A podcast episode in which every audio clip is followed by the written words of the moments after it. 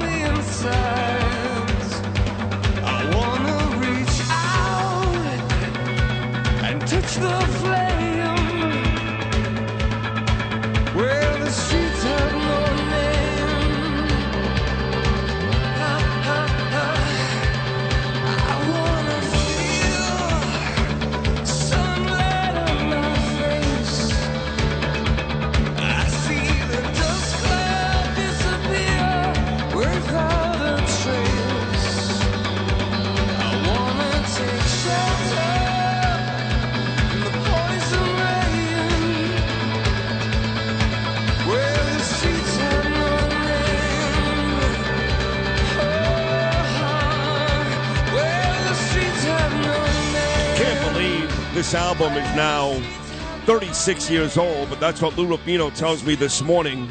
This is where the streets have no name off of the great Joshua Tree album by U2. And you've listened to me the last 25 years between WNEW, WFAN, Miami, and here. You know that Springsteen, U2, these are my favorites. Seen U2 in concert about 15 times. And the Joshua Tree was just an amazing album. We'll play a bunch of cuts from that album today. 36 years old, all the way back in 1987. Hard to believe, Lewis. March Where does the time go? I don't know. I just gotten out of college. Is that right? Yeah, one year, eighty-seven. I guess I was uh, 20, so I had not gone to rehab or jail yet. It was early in my um, childhood years, I guess. Well, otherwise, I was already kicked out of Miami, and you two would have had a lot more um, Yeah, lot more to stuff write to, about, to yeah. write about. They would have definitely included a couple of your stories. I was actually having dinner with Gabriel last night at the local, uh, what, what do they call that place? Uh, Chipotle. And um, this is a lot of information you don't need, but that's fine. He got uh, two hard tacos, and I always get the uh, the chicken bowl. I like the chicken bowl. I like the brown rice and black beans and chicken, a little bit of hot sauce, and a lot of guacamole. And um, I noticed uh, in the background they were playing music at this uh, Chipotle. This was about seven o'clock last night, and the song that was playing was "Come Undone" by Duran Duran. And I found myself online ordering my uh, spicy chicken bowl, singing along to Duran Duran. And you can only imagine this 19 year old black kid who was making my, uh, my dinner for me, his face as, um, as I started to hit the high notes that Simon usually does. Oh, you didn't do that. Oh, I did. and I was so happy. And I was about to text you, it's a true story, and say, start tomorrow's show with Come Undone by uh, Duran Duran. And Gabriel goes, Daddy, are you texting Lou again? Because every time we travel in the car with Danielle, certain places, and I hear a song I like, Louis could attest to this, I text him. There are days I could text Louis seven or eight songs. So Gabe actually picked up on it, so I did not text you. Wow, that's control. Yeah. Yeah. Good, good, good for me. At least That's willpower. Nine thirty at night or ten. Like we're going to start tomorrow with. I don't know why I do that. I have no idea. So anyway, I uh, I don't feel 100% today. I felt worse yesterday, and I'm feeling a lot better today. Had a great workout, and but I'm still not 100%. I don't have COVID or anything like that, but I think I have a cold. I don't know. So I'm not in the best of moods. And uh, Phil's already annoyed me twice today, and Justin's annoying me. You know what else is annoying me? Tucker Carlson. I mean, here I am every day. I go on and on about how great Tucker Carlson is. Do I not? Every you, say it's the best, one of the best things at night. Yes, I've heard you He's say the that. best thing. Oh, I've heard it. Oh, I have heard. it. Yes, I extol the virtues of Tucker Carlson every day. Yep. But I'm so sick and tired of this January 6th story. And I say this at the risk of getting a bunch of stupid people who listen to this show getting angry at me. What do you mean? It's justice. This is exculpatory evidence. This is important. No, it's not. January 6th was dead two years ago already. And this guy that's in prison for four years, horrible. Look, I'm on record even just yesterday with Peter King saying that January 6th is the most exaggerated, overblown day in the history of this country. It's hard to believe that some of these demented Democrats and Republicans years ago compared January 6th to days like 9 11 or Pearl Harbor. That is beyond disgusting and disgraceful. Overblown by every measure. Lies about how many people were injured, how many cops were injured, how many cops were killed. That day is a boatload of lies. But I've had enough. I've had enough. I've had enough of the Hunter Biden laptop story. I love Miranda Devine. I love her. She wrote a blurb for my book. I think she's an incredible talent. I've had enough. Do something about it. I've been hearing about Hunter Biden. Sean Hannity last night was talking about Hunter Biden. Do something. Indict the guy. Do something. We know all these stories. We get it. He smokes crack. He took money from foreign governments. His uncle took money. His father took money. We have all that already. Over and over again. And here, Tucker, you know, he's uh, playing these videos that Kevin McCarthy gave to him. Great. Good. I don't care. You know, the, the more information, the better. The more honest, the better. But I have to tell you, even though this guy has been in prison, will be in prison for four years, but basically doing nothing, I don't have a tremendous amount of sympathy. I don't know why. I just don't. Like, what were you doing in the building that day anyway, idiot? You know, what were you doing? Dressed up like an idiot with an American flag and walking around the halls, even if he touched nobody and did nothing. What were you doing there? Here's what I can promise you that guy in prison, and yes, he's being unlawfully detained for way too long. I admit that. But here's what I can promise you if he didn't go to the Capitol that day and walk inside the building, he would not be in jail or prison. Is that fair to say, Lou? I would say uh, pretty much. Yeah, what are you doing walking around in the building with your stupid outfit on and the were you- American flag and what, are were you doing? What were you going to do? Exactly. What was the what was the uh, objective? So it The could be game? both. It, it could be that, yes, it is unlawful to detain this guy for four years. It's actually disgraceful and disgusting, but it's also, what were you doing there, stupid? Seriously. God, I'm so tired. It could be both. Democrats are idiots, losers, dangerous for the country. Republicans are no better. There's a bevy of Republicans. I'm not going to slam the table like Giuliani did yesterday. That pissed me off about Mitch McConnell. God, get a control of yourself, will you? Please.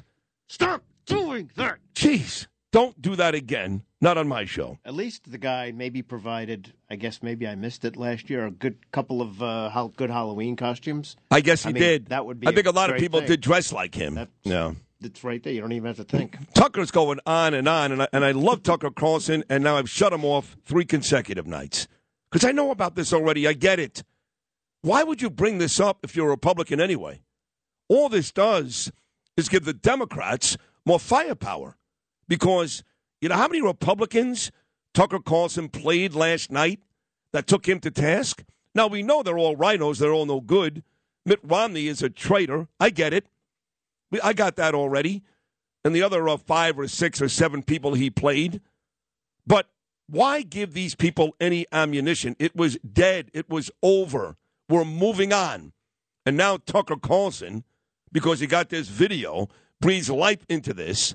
And this guy that no one cares about, sad or not, nobody cares about, is garnering sympathy at 8 o'clock every night on Fox News. And now I'm annoyed because I don't want to watch it.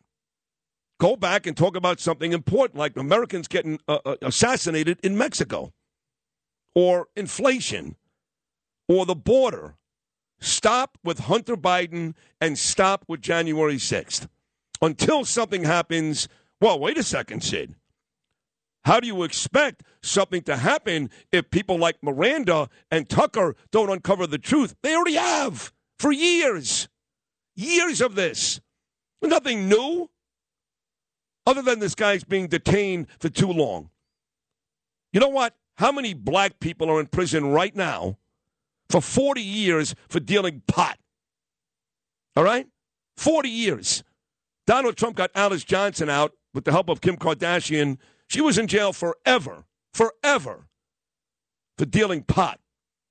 So don't tell me about people who go to prison for too long, and there's a ton of those cases, a ton of them. Am I making any sense here, Lou? Or Uh, yeah, probably about forty percent. is that what it is? Yeah, Forty percent. And I think it's mainly you don't feel that good, and you. Uh, Yeah. Well, your voice sounds kind of sexy. It does. Um, yeah. So if you put on Tucker Carlson and you saw him talking about this January sixth, Or Hunter Biden. or Hunter. Biden, how out. how long would you're out? You're, out. you're out. Okay. Out. What about you, Macedonia, Phil? I'm not turning on the channel in the first place. I'm not. I'm You're not, a big. Tucker Carlson fan. Well, not even uh, him personally. It's the, the I have enough politics eight hours a day when I work here. Once Right. I, once I leave here, it's It's eight hours a day. actually more than that. Probably like nine. Well, you get me for four hours. Who else? I don't do four hours of politics. Thank God. That's why we get no, great yeah, I guess, but you know, uh, after you use Kilmeade, I, I sit in through Kilmeade show. Yeah. it's mostly political. Right. And it's Curtis, uh, his is, I guess, half political, half local Stupid. stuff. Yeah. Yes, half you. Right. And then, um, then I- I'm here for a little bit of Greg Kelly, so that's political. Well, Greg Kelly, all you got to do is is read uh, Donald Trump's Truth Social account. That's his show. Whatever Trump said yesterday, whatever Trump, you know, whatever Trump ate for dinner last night, whatever TV show Trump watched, whatever music Trump listens to, whatever Trump says, that's the Greg Kelly show. That's it. You're fired. Yeah. I just get enough politics here. I don't need to go home and turn on the TV and watch. That's where I relax. You got to get away. Trump actually did a video on Truth Social yesterday about ballot harvesting. And uh, a couple of guys and ladies have made the point on this show, and they're right about this. If Republicans want to win, we got to play by their rules. Why is it that only Democrats ballot harvest? Why don't we do the same thing? Right? If you're really concerned about rigged elections, and maybe you should be, maybe you should, then why not do the same thing that they do? Why not? So uh, Trump, I think you have this video, Lewis. Trump did this video on Truth Social, I guess yesterday, saying, "Hey, if they're going to do it, we're going to do it too." The radical left Democrats have used ballot harvesting to cancel out your vote and walk away with elections that they never should have won. They cheat, and they cheat like nobody's ever cheated before. Many states have banned ballot harvesting to keep our elections honest and fair.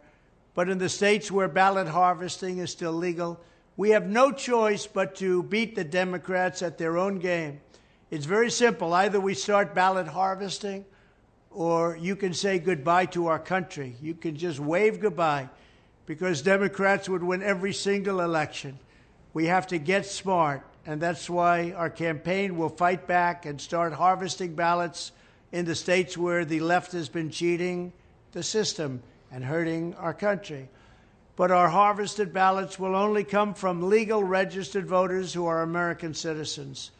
With your help, we will master the Democrats' game of ballot harvesting, and we will win back the White House from Joe Biden and the people that are destroying our country. They're absolutely destroying America.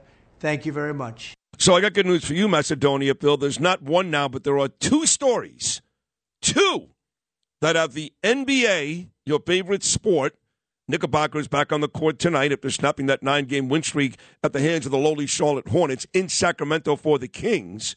Two stories where the NBA and news intersect. One involves Memphis Grizzlies star Ja Morant, and the other, former NBA All Star, many times, Shawn Kemp, involved in a drive by shooting. And I will tell you, that it's such a huge story that CNN has already used it in the first 10 minutes of their morning show. So, what is the story with former NBA All Star Shawn Kemp? I didn't dive too deep in it. I just saw the uh, headline that he was involved. He's linked to a shooting. I think it was in. I don't remember where it was. I have no information on it. I Okay. just saw. I just saw the headline. Thanks for the details. Yeah, man. We, we, I, listen, I'm focused on the basketball part of things. We guys start flaring guns around. That's that's where I tune out. Well, what about Ja Morant? Is he gonna? Is he out for the year, or what's no, the deal they, with that? they said he's going to be uh, uh, away from the team for at least four more games. Four more games. Yeah. Yeah. So that's six altogether. I mean, How do you feel about uh, the uh, Jim Boeheim? You know, I know a lot of people in this business. Syracuse has a great communication school. What's it called? Uh, Morehead or Morehouse? Morehouse, I think. Is- And um, everybody went there. Mike Tirico, Bob Costas, Marv Albert. Marv Albert, Ian Eagle, Craig Carton, uh, Steve Goldstein. There's a million guys who went to uh, Syracuse, but their coach Jim Boeheim coached there for 47 years, folks. Imagine that being so dedicated to your craft that you stay in one place for 47 years. And they had great success in the Big East. They've been an ACC team now for many years. But he's won national championships, been to a ton of Final Fours, won a bunch of 20 games, close to 50, I think. And then after losing in very dramatic fashion yesterday to Wake Forest, he was out. It was like so unceremonious. He's got the guy's like he's like Coach K. He's like Dean Smith. He's one of the all-time greats. And it was like, okay, see, I'm done. What? What happened there, uh, Phil? I, it, it was kind of a long time coming too. People were expecting him to retire for a couple of years now. Yeah. And it, like it- when I saw yesterday, I wasn't even shocked to be honest because it was being teased for a couple of years. People Okay. were expecting. He's old, and 47 years is a long time for to do anything. So get rid of him, right? I, I don't know about get rid of him, but I mean, Right. I, think this kind of adds to your point too that you Old made. people. Yeah, just boot him out. It's kind of. I Uh, Frank Morano yes. checks in. He's right. It's called Newhouse. Thank you, Frank. Go ahead. Go ahead. Yes. What I is was- it? I was in complete shock. I went over to the Hunter Biden laptop story. I was such shock. Sorry, Phil. What do you want to ask I, me, I, Phil? I think this just adds to your point what you said the other day about like college basketball kind of losing its identity. Like that's another figure face, figurehead of the sport. That No, you're right. You associate with NCAA college basketball, Jim Boeheim, everyone like that. You grew up with Jim Boeheim as the coach of Syracuse. It's, I did, yes. I did too. So it's it's you know another famous coach, and it's just another forgetful thing about college basketball. Yeah, now Adrian Autry, who played for Boeheim at Syracuse and has been on the coaching staff for about 10 years, he's the next coach. But you're right. No, Mike Krzyzewski and Jim Boeheim, the last couple of years, those are two pillars of college basketball history, and they are done. And then you used to see like Carnesecca and uh, Oh. Georgetown. Oh, that was uh, John Thompson. Yeah. You just see the same ones. It's back to your point about the players. They don't stay. You know, now you don't know the coaches. No, it's a mess. Too bad. It's a mess. I know St. John's won yesterday. Anderson is still the coach there, but uh, who knows? Wasn't a great regular season, and we'll see how far St. John's advances in the Big East 20 in an effort to get to the NCAA March Madness tournament. I'll tell you who's not in a good mood today. Though is Joe Nolan. He is. Why Seton Hall lost? Yeah, Yeah. just in a not in a oh, great God, who fashion. cares? But, well, I just Nobody want to warn, cares. warn you. Me just. Yeah. And it was controversial that they I looked at saw that that, last yeah. play about Yeah. thirty times and the goaltending. I didn't watch it. You know why? You don't care. No, I was celebrating International Women's Day. My wife, my beautiful wife Danielle, came home from Japan last night, and uh, I celebrated it in uh, Sid Rosenberg fashion. you want to give it? Why are you giggling? You get, give an It inkling. was or- so good. I have no idea what we were talking about. Could you Yeah, I explain? know. No, I don't Why are you either. laughing? What's so funny? I missed, I, did I miss out on a joke? You know, I, I actually I bought her flowers earlier in the day. I was walking through Brookfield, and I decided I'm going to buy her six roses for the six major marathons that she's completed to get the Abbott Trophy. Well done. Six Nice. different oh. color roses: a Wow. white one, a yellow one, a red one. How'd that go? It went great, but I went to the girl, and this one girl was very busy. And she goes, You know, I see you here all the time. You bought roses a bunch of times. I want to give you a good deal, but holidays are difficult. I go, Today's a holiday? She goes, It's International Women's Day. I'm like, Oh my God, I just did a four hour show on that. I forgot all about it. So all these guys are buying flowers for their ladies yesterday. And I guess it was a holiday, International Women's Day, and she sold out of flowers. It's funny you text me that. My girlfriend texted me yesterday saying, "Is there anything you want to tell me?" And I said, uh, "I was like, you know, that's a very vague statement." Right. Well, I was that's like, Am I in scary, trouble? And I was like, Happy That, Wednesday. by the way, that, that's almost accusatory. I know. It was, I Yeah. was, that's why I was like shaking holding my phone. I was like, "What did I do? What did I do?" I was like, "What did I do? I don't know." And then I was like, "Happy International Women's Day," and she's like, "Thanks." And I was like, "Oh, thank God." Did you buy her something? Or do, you didn't do anything, right? Nope. Right. no, Just a simple Happy text. Wednesday. You're a hopeless romantic. You really are. They'll make movies about you one day, Phil. They don't build them like this anymore. Revolutionize the relationships. Uh, we got a huge show coming your way today. I'm actually really excited to do this show today. 740, he's here every Thursday. Judge Andrew Napolitano always does a great job. Coming up at 8.05, everybody, the legend, the icon, with Daniel Jones signing with the Giants. Will Aaron Rodgers sign with the Jets? We'll talk to WFAN legend, my former partner, Joe Benigno, coming up at 8.05. The ratings master of the week, the great Bill O'Reilly, coming up at 8.40. 9.05, my man, my main man, always entertaining, Bo Dietl, live in studio. And then coming up at 9.30, the After Oscars show with Kelly Ripa and Ryan Seacrest is a huge deal. The producer of that show for like 40 years, Gelman, makes his debut on the Sid Rosenberg show coming up at 9.30 this morning. The number is always 1-800-848-WABC, 1-800-848-9222. Off to a great start. Thursday, Sid and Friends in the morning, only right here with you two on Talk Radio 77 WABC.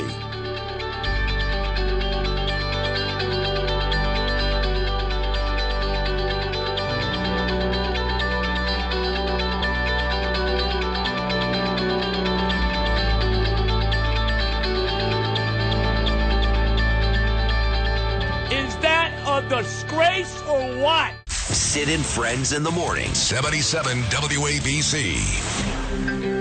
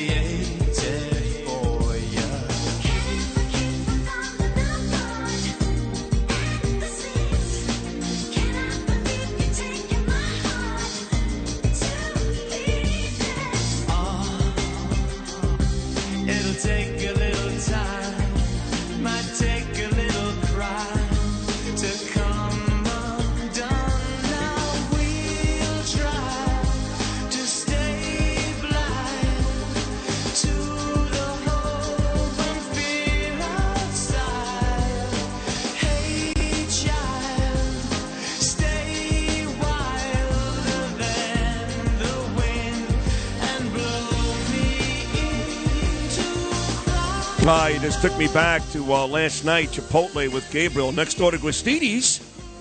If uh, John Catsimatidis and Margo and um, Parisi are listening, Joe Parisi, the Gristedes down in Battery Park, because uh, that's me now, Mr. Battery Park, you know.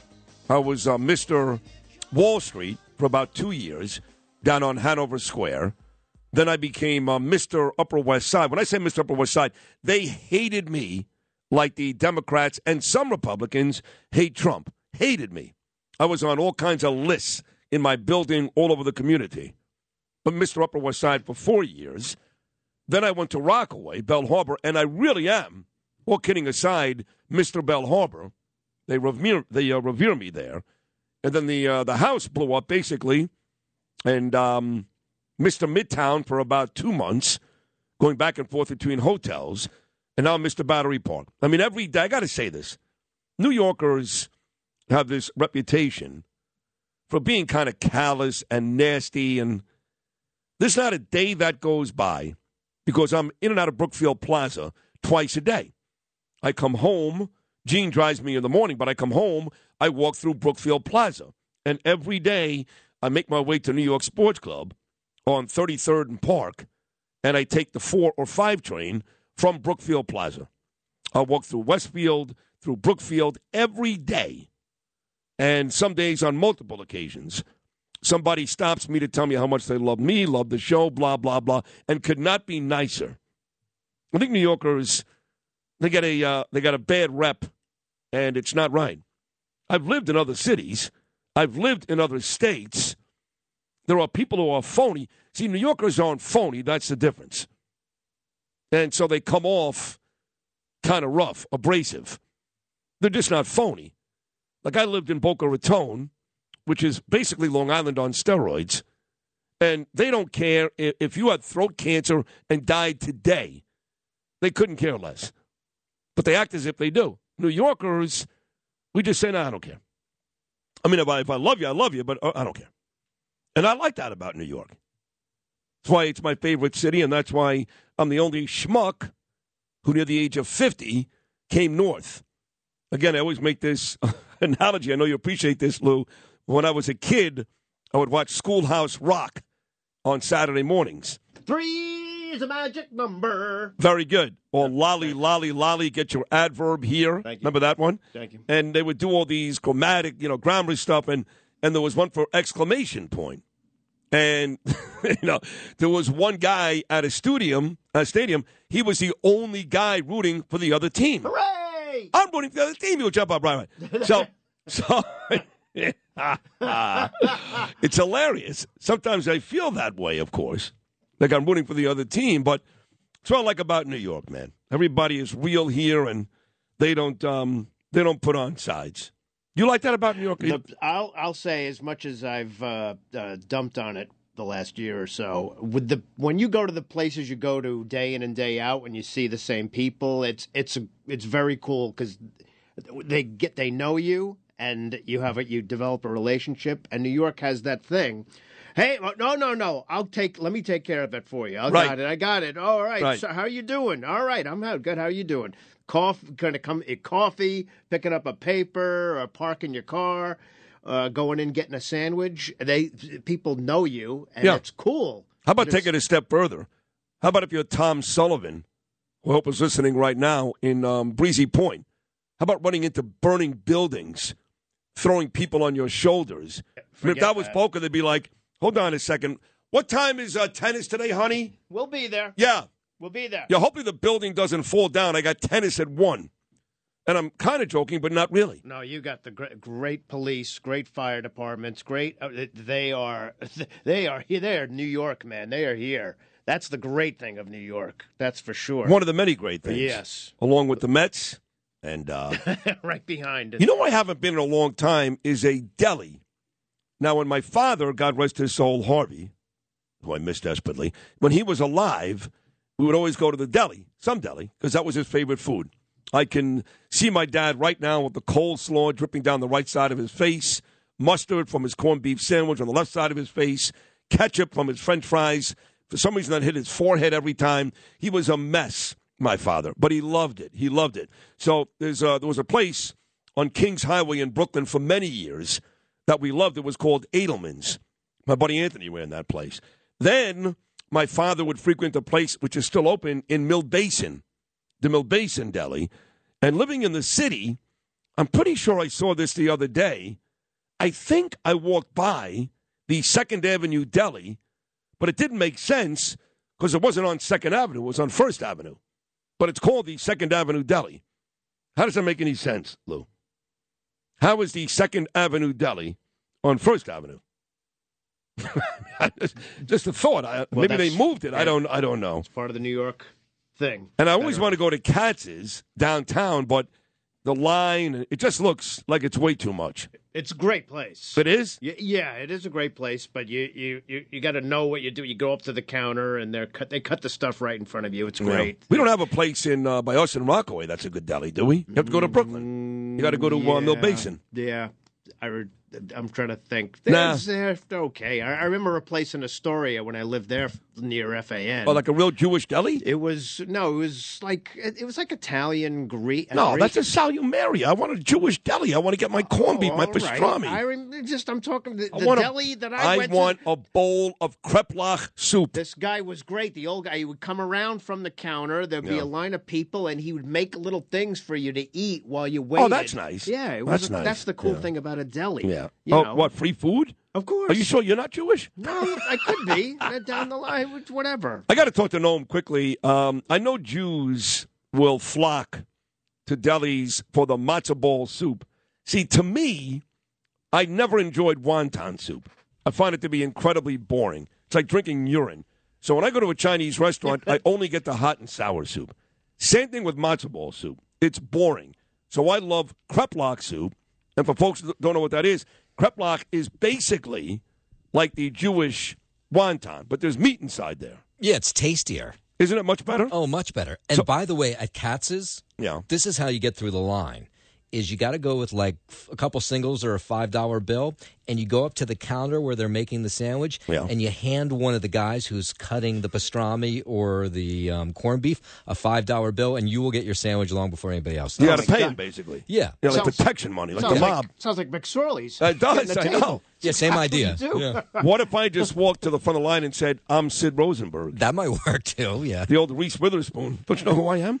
Uh, traffic is coming up next, but right now it's time for the 77 WABC minicast clip of the day. Get the whole story in under 10 New York minutes. Download and subscribe wherever you get your podcasts. This is my man, Frank Morano, the other side of midnight. I love Frank.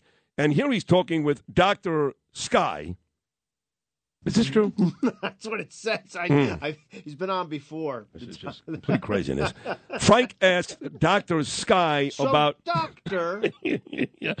Total solar eclipses. Here's Frank and Dr. Sky. How rare are total solar eclipses? Well, this is an answer that's really interesting. If you were to stand, let's say, in downtown Manhattan or anywhere where the people are listening right now, all across the world, the totality recurrence of an eclipse is probably once in that same spot every 370 Stop this years. for one second. See, when the guy comes on, this is a doctor, and he says, This is an answer that is really interesting, then he puts the pressure on himself to be really interesting. Because now you're going, Okay, he promised me this is going to be really interesting. So keep that in mind and play this one more time. it's uh, going to be really interesting. How rare are total solar eclipses? Well, this is an answer that's really interesting. If you were to stand, let's say, in downtown Manhattan or anywhere where the people are listening right now, all across the world, the totality recurrence of an eclipse is probably once in that same spot every 300 and some years, 370 years, I've even heard. So the people in southern in southern Illinois, by a place called Carbondale in Marion, Illinois, they had a central pass of the deepest totality back in 2017, and they're going to get it again, which is quite unusual.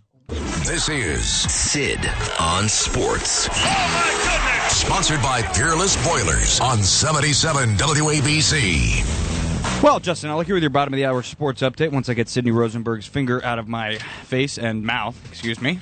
Sports, sponsored by Pete Morgan and Peerless Boilers.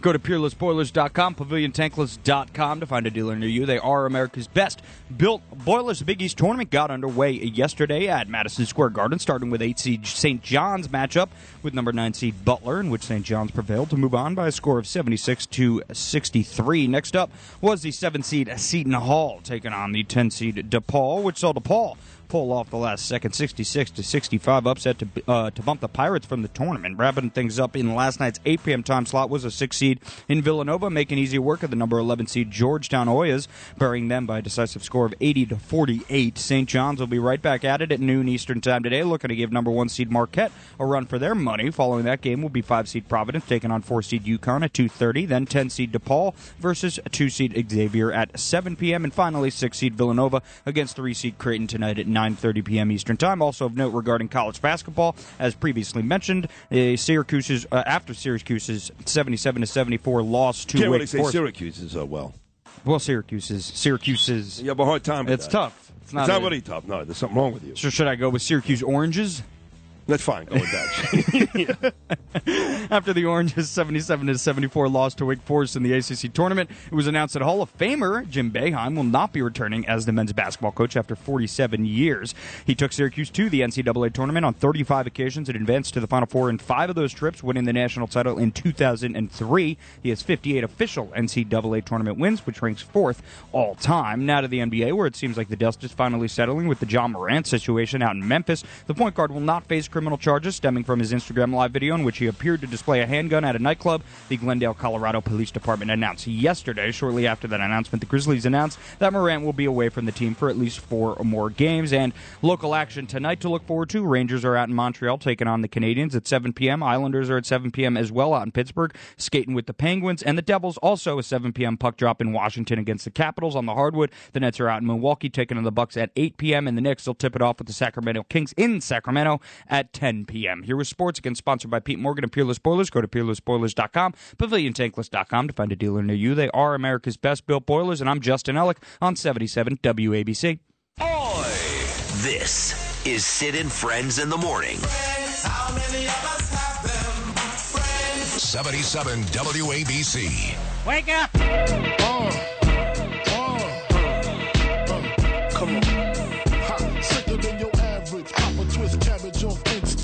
Niggas don't think. Uh, stink pink gators. My Detroit players. Tim's for my hooligans in Brooklyn. Dead right. If the head right, Biggie there. Air night. Papa been school since days of under rules. Never lose. Never choose to. Bruce Cruz who? Do something to us. Talk goes through us. Girls want to us. Wanna do us. Screw us. Who us? Yeah, Papa and Pump. Close like Starsky. 26 years ago today, on this day, today being March the 9th, 1997, rapper Biggie Smalls, the notorious B.I.G., was killed in Los Angeles, shot in the face. I like this song. I liked him, actually. I know Tupac was uh, the more talented of the two, but uh, Biggie's Brooklyn, and so it'll always be um, my guy. 26 years ago today, Biggie murdered out in Los Angeles. You know, well, before I get to these cuts on this uh, January 6th nonsense, one of the things that annoys me too, and not much, uh, as you know, uh, Lewis, annoys me. I, It's very Yeah. little. Very little. I- just I'm don't bang on the damn desk, all right? Just don't bang on the desk. God. Okay. Jesus. So, um, the uh, the listeners, who for the most part are, are beautiful people, and certainly uh, we have a lot of them, but for some reason they think they have ownership of the show uh, or the station, and they don't. They don't understand. So, when somebody is no longer here, for example, the listeners feel like they need an explanation. So I have to tell you that there's been three or four people over the last couple of years and a couple recently that are no longer here. And for some reason, I get bombarded almost every day with, where are they? And, And I'm like- mad. And they get mad. Yeah, I'm like, dick face. If somebody gets fired or leaves by their own accord at your company today, do I call you and ask, hey, where's Jimmy? It's none of your business. While they're here, whoever they are, enjoy them. And when they're gone, for whatever the reason, You don't deserve an explanation. Stop asking me, where's blah, blah, blah. I don't know. I don't care. I love everybody who works with me. There's not been, well, maybe I shouldn't say that. A couple of people I don't really love, but Come on. I don't make those decisions. I don't hire. I don't fire. And whenever the company does it, there's always a good reason, or somebody leaves for a better opportunity. God bless them. But you don't deserve any explanation. You're a listener. That's it. I know you feel like you own the show. Oh, without us, you don't have ratings. You can't. Stop. Because as soon as you leave, somebody else will put it on. You're not that important. I'm not going to explain to you everything that happens at this station. I don't even know. No. To be honest, I don't want to know. I don't want to know. Here's what I know four hours every morning. This is the best show, bar none, in New York City. In fact, four hours any time of the day. This is far and away the best show in New York City. Nothing comes close. That's all I care about. So stop asking me. I, you know, it really reminds me. I don't know if I ever told you this. Way back in FAN, you had been there for a while, Yeah. and then you We're gone. you took a break. well, I, I was We're- either in rehab or jail. Or, uh, however it was, but yeah. you know, a lot of a lot of the reasoning behind it were like people were concerned, and at work, and I remember uh, after the show once in the newsroom, you know, we'd all pick up the phone. A listener called. It was transferred into the newsroom, and the guy was nice in the beginning and said, "Oh, oh, oh, hey, Lou. Uh, so, uh, what is going on with Sid? Yeah. What's going on? Where is he?" Right. And he started to get belligerent, mad, and Yeah. belligerent. Like, Yeah. where is he? And I remember just saying, "Well, he's taking some personal time." So that's all I know. Yeah. That's it. That's all. It wasn't good enough. Yeah, that's all I know. And he, I can tell you, he he he, he he'll be fine. We, you know, and that's it. That's all I know. He's but he's but he's taking time. Well, something's going on. the guy he started getting really like uh, you something you're not telling us. You got to tell us. And I said, no, not. And I tried to stay calm. I said, no, there's not really. I don't have to tell you Anything. No, Right. I don't. And I did the same thing. I said, if something happens at your job, I don't call you Right. and ask what's going It's on. no pers- different. it's personal. Of course. It's personal. It's not my business. Well, you, no, you are obligated to tell Okay. what's going on. And I, we're concerned. I went, I appreciate your concern, but I'll tell you something. It's is, this is personal business, and that's all I can tell you. And these people, uh, he got uh, really mad. I love that story because that's what I'm going. They're not even concerned. They're just troublemakers. Something like that. They're It's just troublemakers. They're like, weird. why did you get rid of this person? Well, we didn't. They left. Yeah, but but but now the station's not good anymore. Really, really stupid. Really. So they're not concerned. They're just troublemakers. But they just want to know something. Yeah, I'm a radio junkie. I started calling into Mike and the Mad Dog when I was like 12 years old, and people come and go. I never called and said, "What happened to to Steve Summers?" what are you talking about? It's none of your business. Just you know, stuff that just never made sense to me. I, I, I okay, I, I don't have to tell you though. I, I No, it's I, I, could say he's all right. Is that He's okay, okay, for you? right, Is that yeah. o- is that okay? I- not good enough. No, Yeah, no, somebody. There's no. a rumor going on that he You're- that you're he was Atlantic something. City. Yeah, shut up.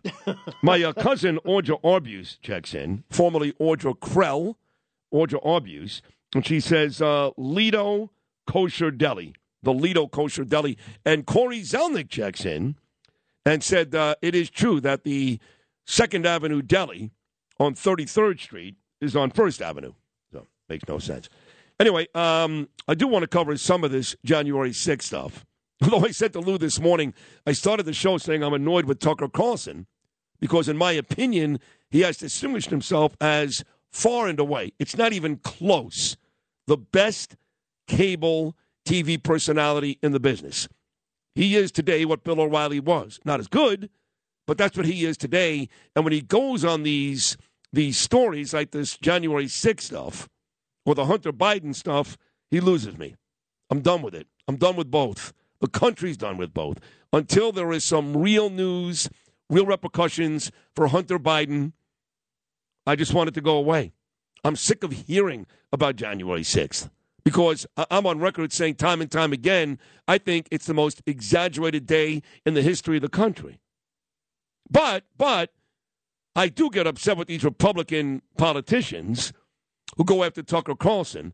I expect it from Chuck Schumer because he's a pussy and a waste. But when Republicans go after my guy Tucker, I do get upset. I do. But these are not real Republicans.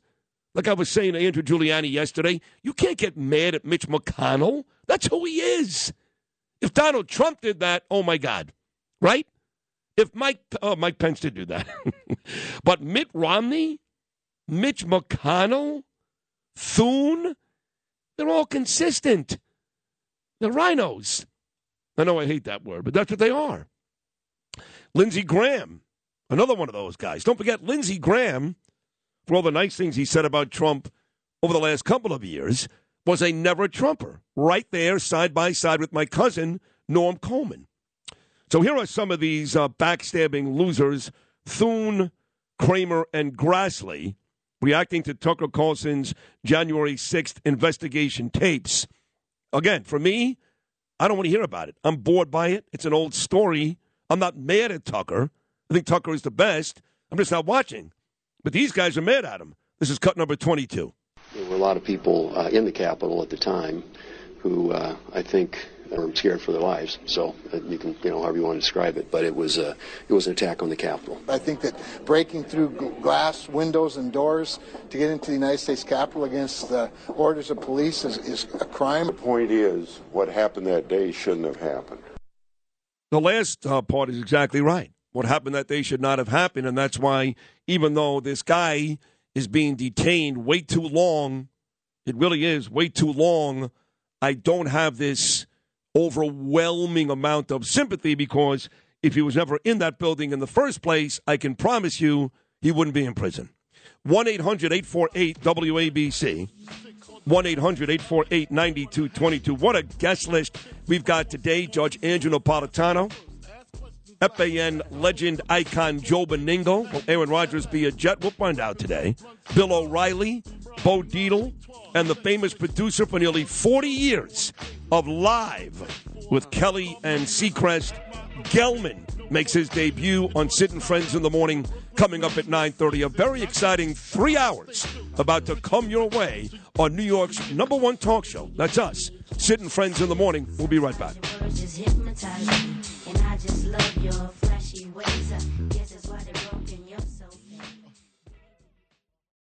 77 WABC. This is Sid and Friends in the Morning. No, I get by with a little help from my friends.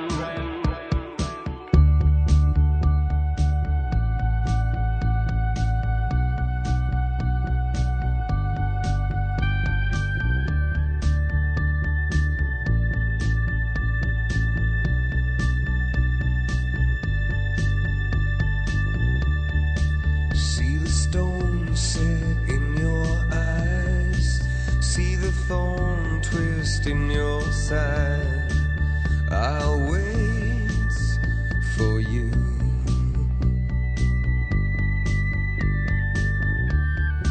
Sleight of hand and twist of fate. On a bed of nails, she makes me wait. And I wait without you.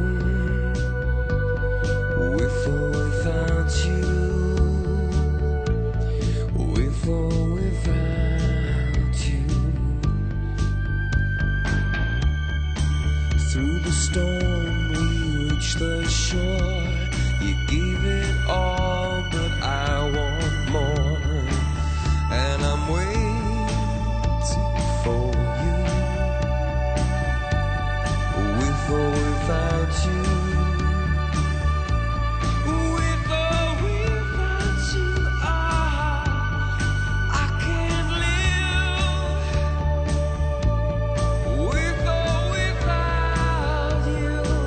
With or without you, the Joshua Tree, one of the great U2 albums, 36 years ago today. 36 years ago today, the Joshua Tree. I like this part. Make this loud a little. Come on. Let's rock and roll, New York City. Come on.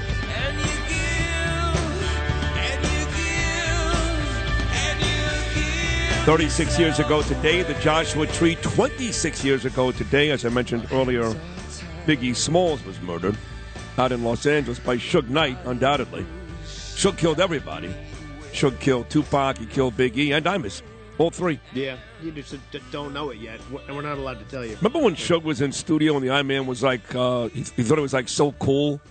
He's like, I'm down with these, uh, with the bad boys. Now I got Suge Knight in studio, mother effer. Right, what a scarier individual as Oh, could my ever, God. ever be. He just scared you taking one I hated in. when he came into the studio. I hated it. Oh. Hated it. Iron Man's like, look at me now. Man." Oh, I'm tough.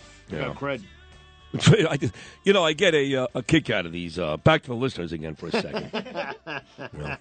This is Phil's favorite part. Well, they, you know, they, they, they get on me. They, they say that I'm a narcissist, which is funny because these are the same listeners that are still here from the Imus days. And when a person refers to himself or herself by a nickname and then gets angry if you don't say it, is there a bigger narcissist than that? I mean, I remember once I've been working for Don for a long time, and I called him Don. And he's like, You never, ever. Why? I'm the I man. Well, you tell me what is more narcissistic than that? Do you- Refer to me by my nickname. You needed to ask that question. I mean, please. but that was okay. I just, I don't get it. What do I know? Uh, great guest list coming up. Judge Napolitano, 740. 805, legendary WFAN midday host, Joe Benigno, started his midday career with me. And uh, the biggest Jet fan in New York and the Giants gave Daniel Jones a ton of money. And will the Jets get Aaron Rodgers? All that good stuff coming up at 805. 825, Noam's Nuggets. 840, Bill O'Reilly. 905 in studio, the great Bo Dietl. And then Gelman from Live with Kelly and Ryan coming up at 9.30. They got the After Oscars show. So, you know, Gene drives me to work every morning in the cab. And uh, they run the same thing. I, I don't know. I guess it's Channel 7. I don't know.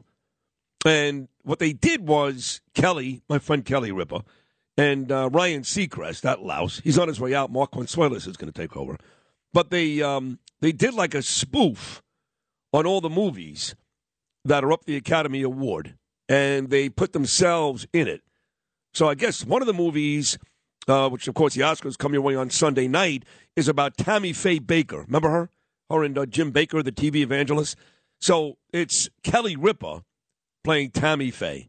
The first one they did dated all the way back to years ago. A Star Is Born, and in that one, Ryan Seacrest plays Bradley Cooper, and Kelly Ripa plays Lady Gaga. And I got to say, it's cute. I, I hate to say it, but it's cute. And all the movie stuff they did this year is actually kind of cute. So Gelman will make his debut on this show coming up at 9.30. And that'll mean that we've got two-thirds. Kelly Ripa a couple of months ago, Gelman today, yet to get the guy on the show.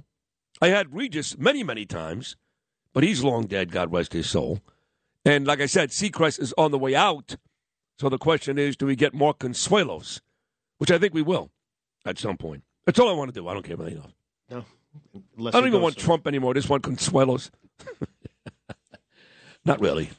Uh, hopefully, the president will be on sometime in the next couple of weeks. I got Joe Tacopina working hard on that one and Liz Pipko. But I want to get back to the um, the Mexico story. So these four Americans end up in Mexico via South Carolina through Texas with North Carolina plates. And uh, one of them, if not all of them, want to get a tummy tuck. Why they had to go to Mexico? I guess it's cheaper. But we've been saying this for years. You go to Mexico, and I mean the nice parts Acapulco, Cancun, the nice parts. You go there, you are literally taking your life into your hands, let alone whatever that town is called. What was it called when they got killed? Mata, Matadoro. I, I, I don't even know the name of it. Wh- wh- Where is this place? Now, maybe they got lost. I don't even know. And I think the cartels thought there was somebody else. At least that's been the news report mistaken identity. So, this white van with these four Americans pull into the city. They see the van, they start shooting. And next thing you know, two people are dead. The other two are kidnapped. And one gets injured, one is okay. And now they're home.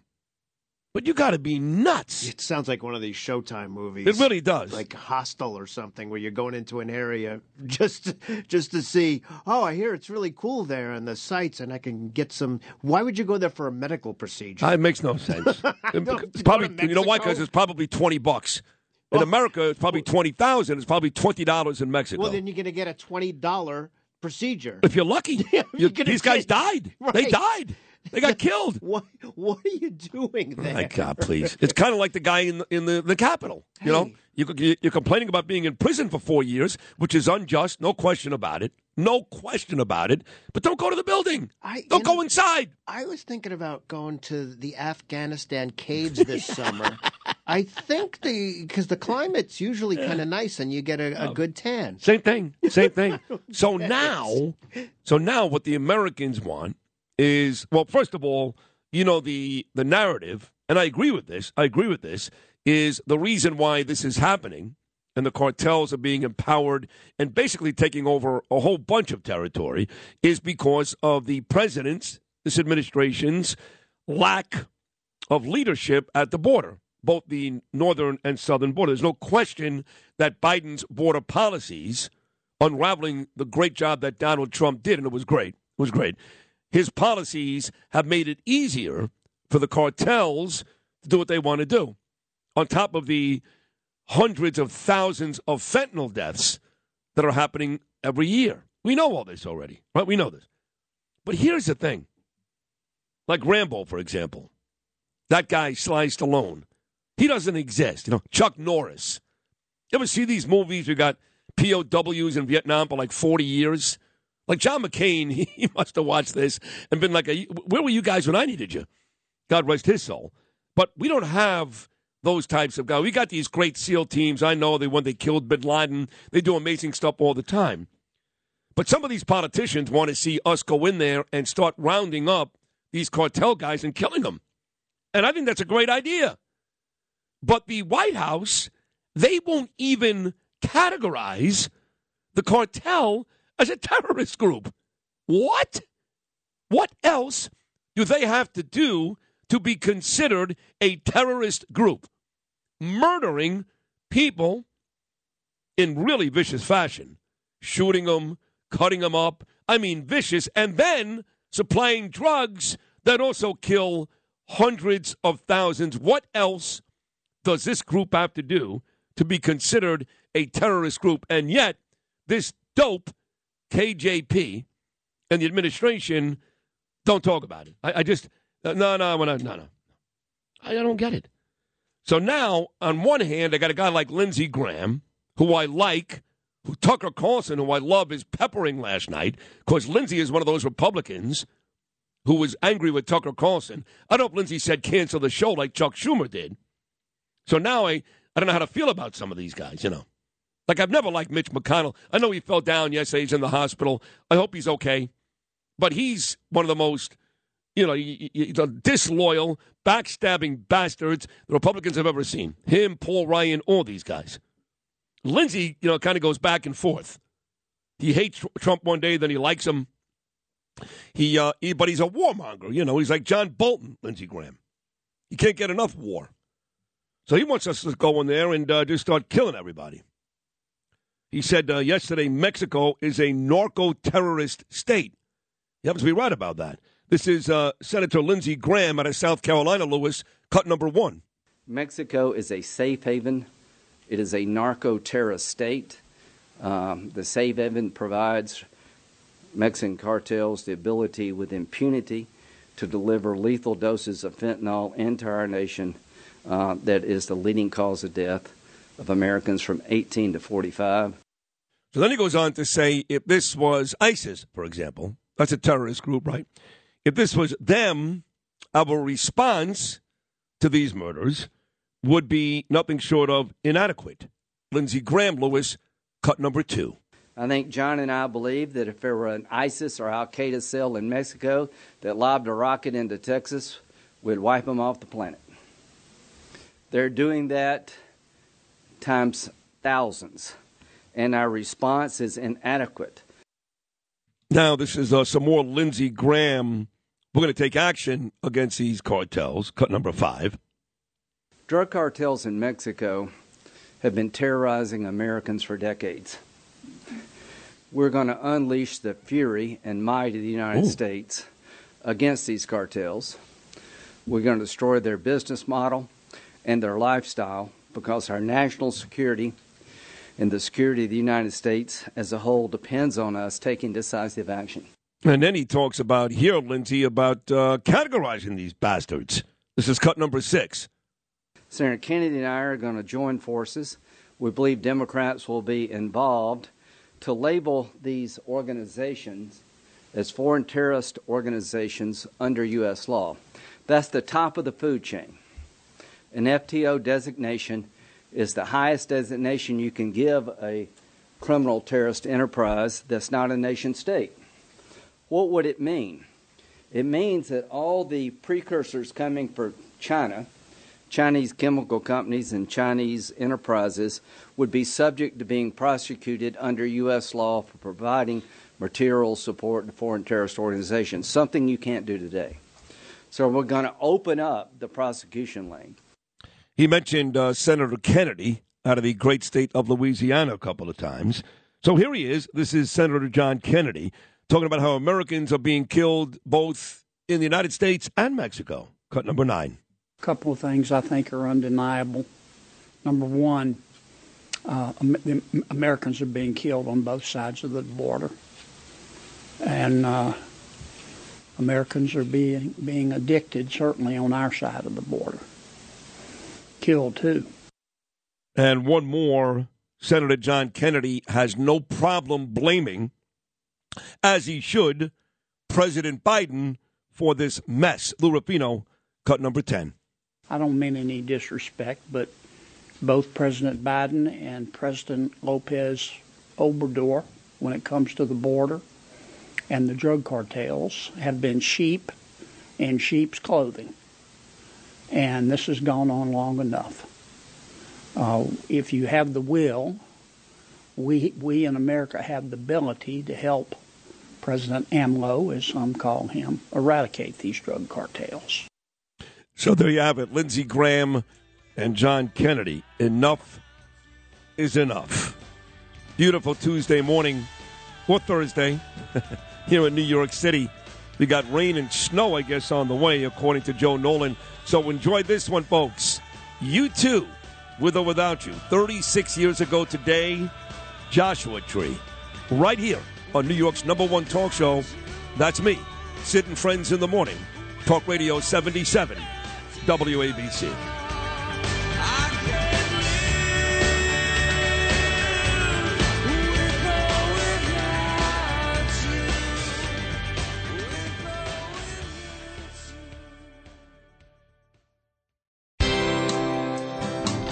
Bill O'Reilly here, and I'm warming up. Stand by for the O'Reilly Update Morning Edition. On this Thursday, without partisan rancor, let's take a look at Monday's airing of the January 6 Capitol riot tape and do a true false analysis.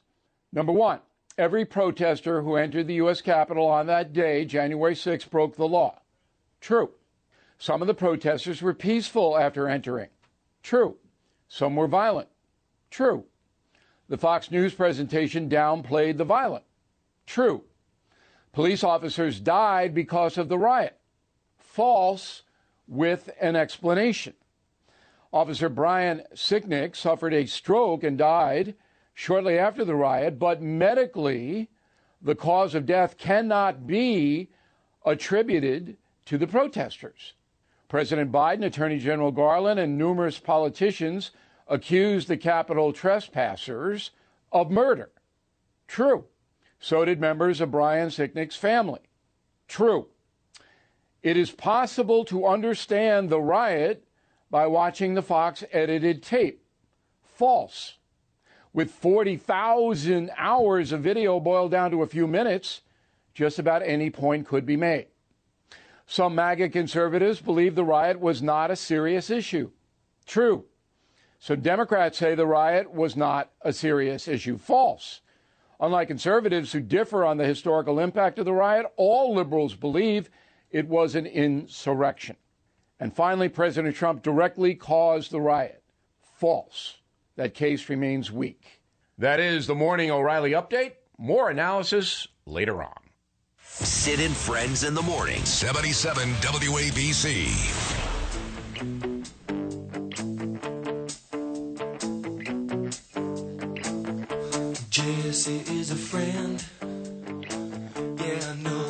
Been a good friend of mine.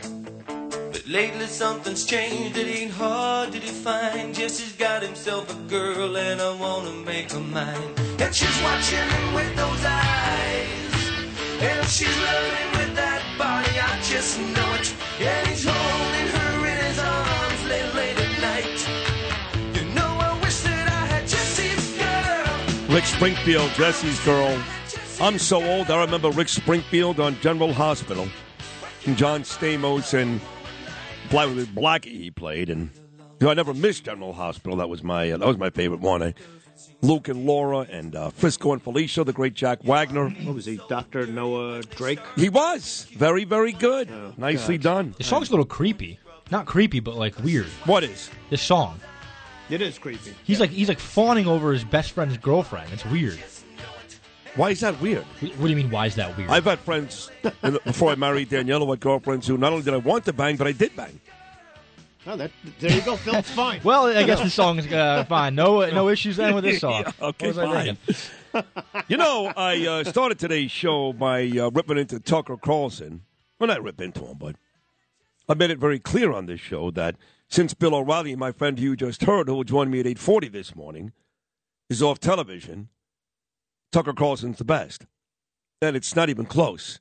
Hannity, Ingraham, uh, who else is on these uh, stations? I don't even know. They're all, they, they, it's, it's Tucker Carlson wins by a 100 miles. He's better than Mika. You're right. She's close. Okay. Yeah.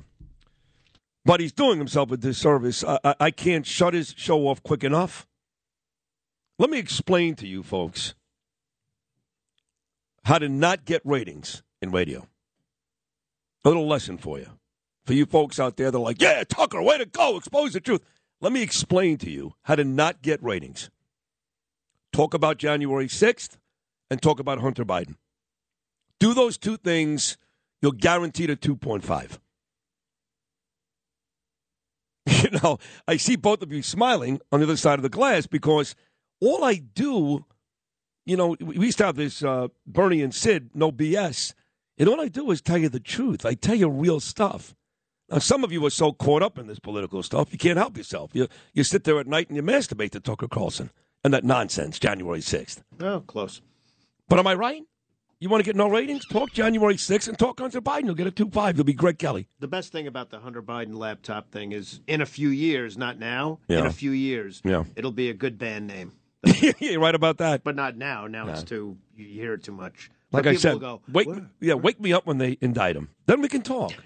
But right now, I mean, I, I see one more picture of him smoking crack with a, Russian, a. Russian hooker. Really? I mean, and, and Sean Hannity last night making jokes about him smoking crack. I mean, I mean, come on. The more I see Hunter Biden pictures of Hunter Biden smoking crack with hookers, the more I start to like him. I know that's that's the other thing. You're right about that. You're right about that. Yeah. Here's the other thing: if you're Tucker, right, and you want Republicans to win, why would you even bring up January sixth? It's not like it was a great day for us. At the very least, at the very least, it was embarrassing. Now, yes, Bill O'Reilly just laid it out perfectly for you. They lied. Cops didn't die. It wasn't as bad as they made it sound. He's right about all that. I've said that. But at the end of the day, it was still a really embarrassing day. It was awful. And the president, who I love and I hope to God wins again, did a crappy job that day. He didn't instigate the riot, but he didn't stop it. So why bring it up? Why? What, what, you, you're giving them more ammunition. You're making life easier for the Democrats on so many levels. This is so stupid by Tucker Carlson. But, you know, he, he can't help me. Kevin McCarthy sent him the video. And, and like Bill O'Reilly said, 40,000 hours of video. And you see about three minutes on Tucker's show. Now, do I think Tucker's lying? No chance. No chance. I really believe Tucker Carlson has more integrity than anyone on TV. But do I know that for a fact? No, I don't. Neither do you. He's doing himself a disservice day after day with this. And not because he's pissing off Mitt Romney. I hate Mitt Romney. I don't care what Thune says or Grassley or even Lindsey Graham and John Kennedy. I don't care. I will defend Tucker to the end of day. I'm not mad at Tucker. People calling for Tucker to be fired, that's disgusting. Why? What's he doing wrong? He may very well be exposing the truth. And if he's not, so what? Fire the guy. So I'm not mad at Tucker. I think what he's doing is stupid. It's just, and nobody cares. Nobody cares. Look at the ratings. People go up, jump up and down. Look at these great ratings. There's like 3 million people watching Fox News. You're lucky to get a million watching CNN or, New, or any one of these networks. But he cares. They'd rather watch reruns of Roseanne. So don't do that. Don't waste three nights on this nonsense because you feel privileged because Kevin McCarthy sent you some tape to try to prove a point that Republicans believe anyway and Democrats will never believe. You think Tucker Carlson has changed one person's mind the last three nights? If you do, you're naive or stupid, closer to the latter. He doesn't change one person's mind, not one. Do something important. Mexican cartels, inflation. There's a lot of bad stuff going on. January 6th and Hunter Biden. I've seen it. I've seen this movie a hundred times. I can watch Rocky a hundred times, but not this nonsense. This is Sid and Friends in the morning. 77 WABC.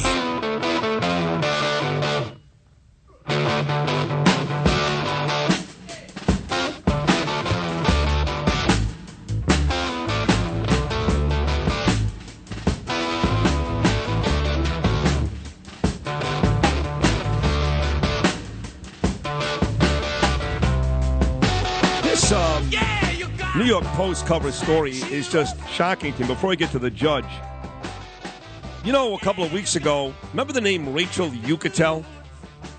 Beautiful girl, lady. She was uh, one of the women that Tiger Woods got himself involved with when uh, all hell broke loose and his wife Elin left him, and it was like porn stars. And uh, she was one of the girls, Rachel Uchitel. She reached out to me about something with uh, the news, but now this uh, cover the New York Post. Woods locks girlfriend out of mansion. She sues to tell her story. Wants thirty million. It's a picture of Tiger and his longtime girlfriend Erica Herman, and it says Tiger by the tail, and she's contending he owes her millions of dollars. How could Tiger Woods, who's made like billions, how could he owe Erica Herman millions of dollars? Does she mean that in like compensatory damages or like I don't think she gave him a check. Lou, have you read this story? I just saw the cover. That's yeah, I didn't read it yet. Just Oh, this guy's to he's too old to be doing this type of stuff. It's like it was kind of cool years ago when the wife with the with the, the golf club and the car accidents and porn stars and all that. That's great, but it's like Tiger, come on, man, you're like sixty at this point. Calm down, no? Yeah, no, no, ear piercings and uh, no controversy. Stay home at night and watch Tucker Carlson talk about January 6th. I mean, you just survived a, a brutal crash last Right. year. Was it last year? it Two was years? two years ago. Two years. Could have lost a leg at the very least. Could have died, but At least you got to play in the tournament Yeah. again. I mean, Yeah. just work on that. But the guy just can't avoid it. Can't help it. I think. Yeah, I can't know. help it. No, he's got an issue. You know, people always talk about sex addiction. Uh, addiction. That's a joke. Every guy wants to get laid. No, that's a real thing, folks. It's a real thing. Yes, I understand. A lot of men are horny. Tiger is uh, he's a bit much. So anyway, good luck, Tiger. I still love him. Let's uh, let's get to Judge Napolitano. The judge is a great Thursday morning guest. Seven forty every Thursday morning. Andrew, how are you, buddy? How are you? Oh, I'm great, Sid. Good morning. How are you? Great to be with you again. Uh, great to have you too. I know you usually uh, usually listen before you hop on. Before we get to Eric Adams and prayer in schools and your great column again this week, trying to figure out maybe you can help me what Tucker Carlson is trying to accomplish by playing all these tapes. Uh, again, again, it was not a win that day for the Republicans. So to keep bringing that day up does us no good, does Donald Trump no good. And I have to tell you the truth that most law abiding citizens don't feel all that bad for this guy, even though he's being detained for way too long, way too long. They're like, he shouldn't have gone into the building in the first place. So, what is Tucker Carlson really trying to accomplish here? Well, uh, let, let me start by saying that I, I agree very much uh, with O'Reilly's true and false. I think he was right on the mark on all of these things. The bottom line is some people had uh, evil intentions and some people just had political intentions, but none of them had the legal right to be there. Now, in, in my view, those tapes should not have been to, given to Tucker Carlson. Those tapes are either evidence of crimes or they're exculpatory, meaning they uh, they help the defendants. Those tapes should have been in the hands of the prosecutors and in the hands of defense attorneys. If I was representing somebody, if who has been convicted, and then I saw a tape that exonerated him, I would say to the feds, "Hey, why the hell didn't you give me this tape during the trial?" Well, it- it's funny you say that because last night Tucker had on this a shaman guy that's become, you know, the the apple of Fox News' eye in jail for four years, which I think we both agree is way too long. But Tucker did have his attorney on, and he was saying, "Oh, thank God for you, Tucker, because we would never see these tapes because I could not introduce them when it was his trial." So we did see the lawyer last night, and he was actually happy that Tucker is playing these tapes. Well, I, I agree with you. I think that playing the tapes does no good for the public's education and does no good for uh, Tucker's show. Now, I am not only a fan of his show, I'm a friend, longtime personal friend, and longtime uh, colleague of Tucker's, but I understand why he's doing it. I think he believes that he can show to his base another side of things, which mainstream media has not shown, which is that a lot of people were largely peaceful, even though none had the right to be there. A lot of them had no evil uh, intention. But but didn't his base? But, but shaman and the others, their lawyers should have had these tapes. If Right. there's anything on those tapes that helps any defendant, the government has an obligation to share those tapes with defense counsel. Now, why they were in Kevin McCarthy's hands instead of in prosecutors' hands is a mystery to me. Yeah, I don't know. I just feel like his base knew all this already. You know, again, whether it's Hunter Biden, January 6th, I feel like some of my favorite writers, my favorite TV hosts, they're beating a dead horse. And I say this all the time un- until I see a Hunter Biden indictment, some type of repercussion, I don't care anymore. I don't care what's on the tapes. I don't I- care what's I on the laptop. I don't care. I agree with you, and I think the public agrees with you uh, as well. And in terms of now Republicans, Mitch McConnell and that crowd, if they're real Republicans or not, is up for debate, are turning on Tucker in in droves, in, including uh, Senators uh, Graham and Kennedy, whose quotes you you ran a few minutes ago, saying all the right things about what's happening at the border.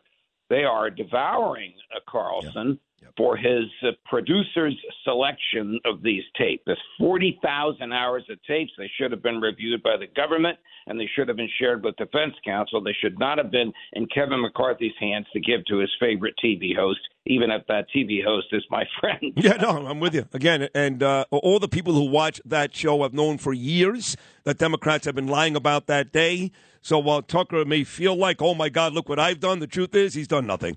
Uh, let's get to the mayor of this city, Eric Adams, came under fire for doing something which I applauded him for last week, which was religion in schools. In fact, I even had Dov Hikind on from the Jewish side a couple of days later, Judge. And Dov, who's kind of rough on Adams these days, he too applauded the mayor for wanting more religion in schools. We see how some of these kids turn out when they've got less religion. So I applaud Eric Adams. He's come under fire. What are your thoughts? Well, I'm 100% with you, not only on your public friendship with the mayor, but on what the mayor said. Here's the mayor's argument. When when God left the classroom, when any reference to religion left the classroom, the concept of morality, of right and wrong left the classroom. This happened in 1962 in a case called Engel versus Vitale. It was a New York case heard by the Supreme Court of the United States. The New York statute said in every classroom in every public school in the state of New York, there will be a moment of silence and a, a reference to something in the Old Testament. The Old Testament, Christians and Jews both accept it, both read it, both study it, both uh, believe it. A couple of atheists, five atheists, complained, I don't want my kid exposed to this. Supreme Court by a vote of six to one. Two justices didn't uh, get involved in the case. I don't know why.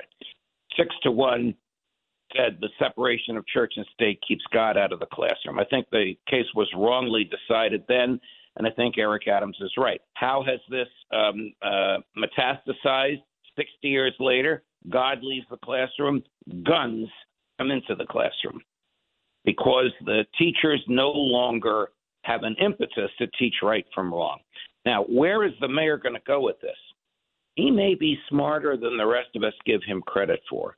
This is a vastly different Supreme Court than the one that existed in 1962. This Supreme Court allows prayers in a uh, in a in a in a football game on the football field. Right. Uh, uh, this Supreme Court will allow manger scenes on public property and and mezuzahs uh, at uh, Christmas time. Uh, I think this Supreme Court is just itching to address this very same issue again. How the teachers' unions will react to it, the 60 years of no prayer in school, how students will react to it, I don't know. But I am hoping and praying that this comes about because it, it, society badly needs it. The kids need to know right from wrong at the earliest stages of their public education. Last time you were on, last Thursday morning, was hours before the verdict came down. I was at the Ranger game last Thursday night watching Patrick Kane make his debut as a Ranger with my son Gabriel, my friend Pete Morgan, and it came across Pete Morgan's phone last Thursday night. Alex Murdaugh guilty, and there was about as much evidence there as there was for OJ. But uh, Clark and Darden found a way to screw it up, made Johnnie Cochran look like a genius, and OJ skated. That wasn't going to happen again. This uh, this was a slam dunk, right, Judge? All the evidence pointed to this guy doing the murders, no question about it. And, and I agree with you. Uh, there might have been some question had he not testified, uh, but his own arrogance. You know, the decision of a defendant to testify in a criminal case is made by the defendant personally. It can't be made by the lawyer, and the judge interrogates the defendant outside the presence of the jury. Are you sure you want to do this? You know you don't have to do this. And if you don't do it, the jury can construe nothing about your guilt or innocence from your silence. You have an absolute right to remain silent. I conducted these interrogations hundreds of times myself. He was so arrogant he thought he could sway the jury, and he made things infinitely uh, worse for him. It was a it was a just outcome, uh, and and it was a fair trial. It's some very good lawyers in that courtroom, by the way. It was a just outcome and a fair trial. Uh, and of course, like this Tiger Woods stuff, you know, the, the country gets fixated on this. We have a lot more serious I do. about. Listen, I'd much rather watch that than uh, Hunter Biden or January 6th. That's just me. But I also I'll watch. what the Tiger Woods case is about. She yeah. she claims that they agreed that she could live there in his mansion for five years, and when he threw her out, she wants the fair market value of living there, which she puts on thirty million. He also had her before she moved in with him sign a non-disclosure agreement that she couldn't discuss publicly whatever happened between them in the bedroom or wherever they were in the mansion. She wants to void that NDA, and there is case law that says when the NDA, the non-defen- non-disclosure agreement, uh, shields sexual harassment or abuse, the court should void the NDA and allow the victim to discuss it. So that's what this complaint is about.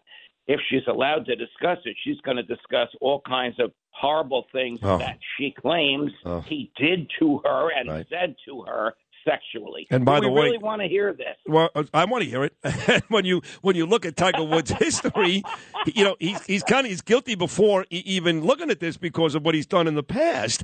But did Yes. did, did, did, did he sign something that said, "Hey, uh, you get to live in this house for five years"? How does she how does she prove that part in a court of law? I, I don't know how she proves that, and if he was foolish enough to sign that, then he's uh, he's going to part with that thirty million. uh, a tenancy a tenancy can can be created by a course of dealing uh, and habit. It doesn't have to be reduced to writing. Obviously, if it's reduced to writing, whatever the writing is, that's what the that's what the courts will enforce. If it's not reduced to writing, they're going to hear her version and they're going to hear his version. There won't be a trial. He's worth a billion dollars. He'll give her a check and she'll leave. But how many times can he keep doing this? Ridiculous. It really is. You know, I remember uh, being a, a young boy, 17, Um, maybe I was younger when I first uh, that read. was a while ago. That was, I know, Judge. When I first read George Orwell's book, uh, 1984, and when I read that book, I said to myself, "Wow, could this really happen one day? Can we all be watched and surveillance?" And every week you come on, you give me another example how how this is happening every day. And your latest column, "Spying in Plain Sight," talks about how just last week the Biden administration asked Congress to permit its agents to continue to spy on Americans without search warrants. How could that be?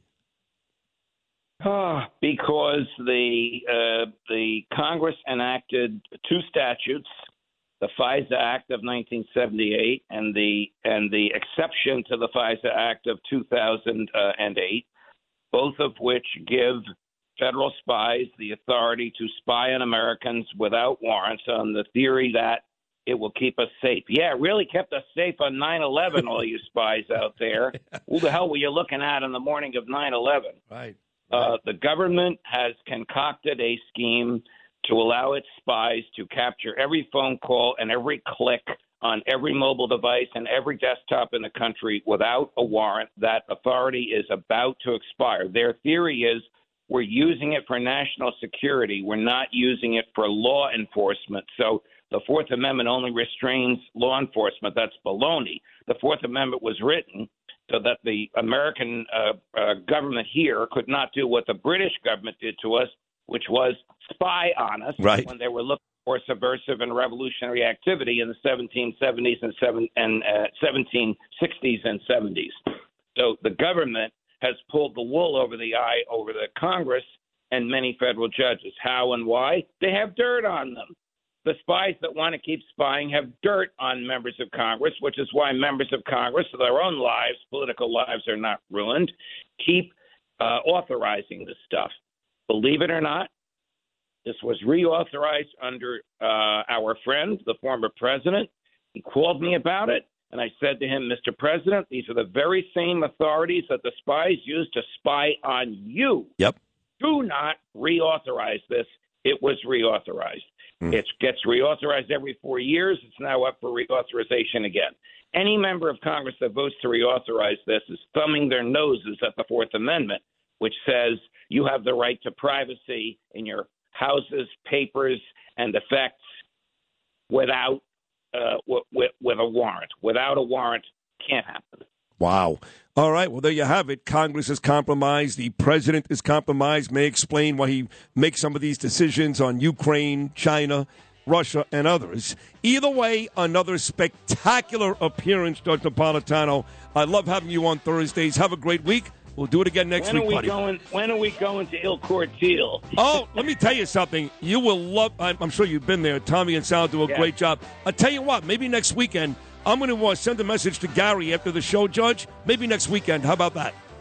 You got it, my man. All the best. You too. Great job every Thursday. Judge Andrew Napolitano really does a kick-ass job on this show. Thank you, Judge. Big eight o'clock hour about to come your way, including Bill O'Reilly coming up at 8:40. But coming up next, one of the greatest sports voices in the history of New York, a legend, an icon. My former midday partner back in 2003, 2004 at WFAN, Mr. Jetman himself, Joe Benigno. Will Aaron Rodgers be a Jet? Did Daniel Jones get too much money? We'll find out next. Joe Benigno on Sid and Friends in the morning.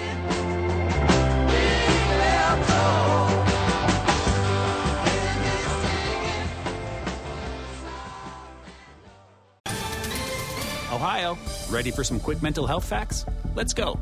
Nearly 2 million Ohioans live with a mental health condition. In the U.S., more than 50% of people will be diagnosed with a mental illness in their lifetime. Depression is a leading cause of disability worldwide. So, why are some of us still stigmatizing people living with a mental health condition when we know all of this? Let's listen to the facts and beat the stigma. Ohio, challenge what you know about mental health at beatthestigma.org. This is Sid and Friends in the Morning. 77 WABC. Is that a disgrace or what?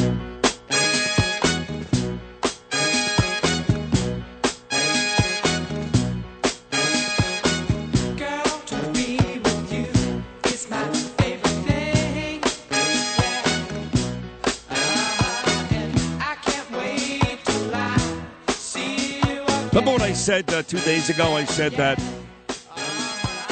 as liberal as I am socially, I'm pro-choice, pro-gay marriage, all that stuff, and I don't want to see anybody get hurt. I don't like when people pick on transgenders and beat them up and all that. I don't like that. But I'm also never going to honor a trans person on International Women's Day. Remember I said that two days ago, Lewis? Uh, let me check my notes. Ah, yeah. Thank you. Yeah. You're such a dick. Anyway, John Catsimatidis just sent me this. Jill Biden gives award to transgender woman on International Women's Day. So Sean Hannity last night had some uh, lady on. She's like the the greatest, you know, bodybuilder, weightlifting champ for women ever. But she lost, I think, because a trans, some guy that now wears a wig, outlifted her. And this is something that needs to be fixed in this country right away. We have to stop men from competing in women's sports. And Jill Biden, you dope, you know, she's so. I, I, can't stand her. Give a trans an award on International Women's Day? Please. How about giving it to somebody with a vagina? Just a thought. Anyway, he's a legend. He's an icon. He was my partner for two years in the early 2000s at WFAN. He's still there occasionally, but he's the face and voice of the Jets and the Mets. And my dear friend, the great Joseph Benigno. Good morning, Joseph. Sydney Arthur. Where's by the way, let me like what you're talking about there. Where are all the uh, feminist groups? Where's the outrage by all of them about that? You know, on National Women's Day, a, uh non-woman getting the award. Yeah, you please, know? please give me a break. No, I, you know, I don't want to even get started. No, we're not- by the way, a we're- couple things. Can I just?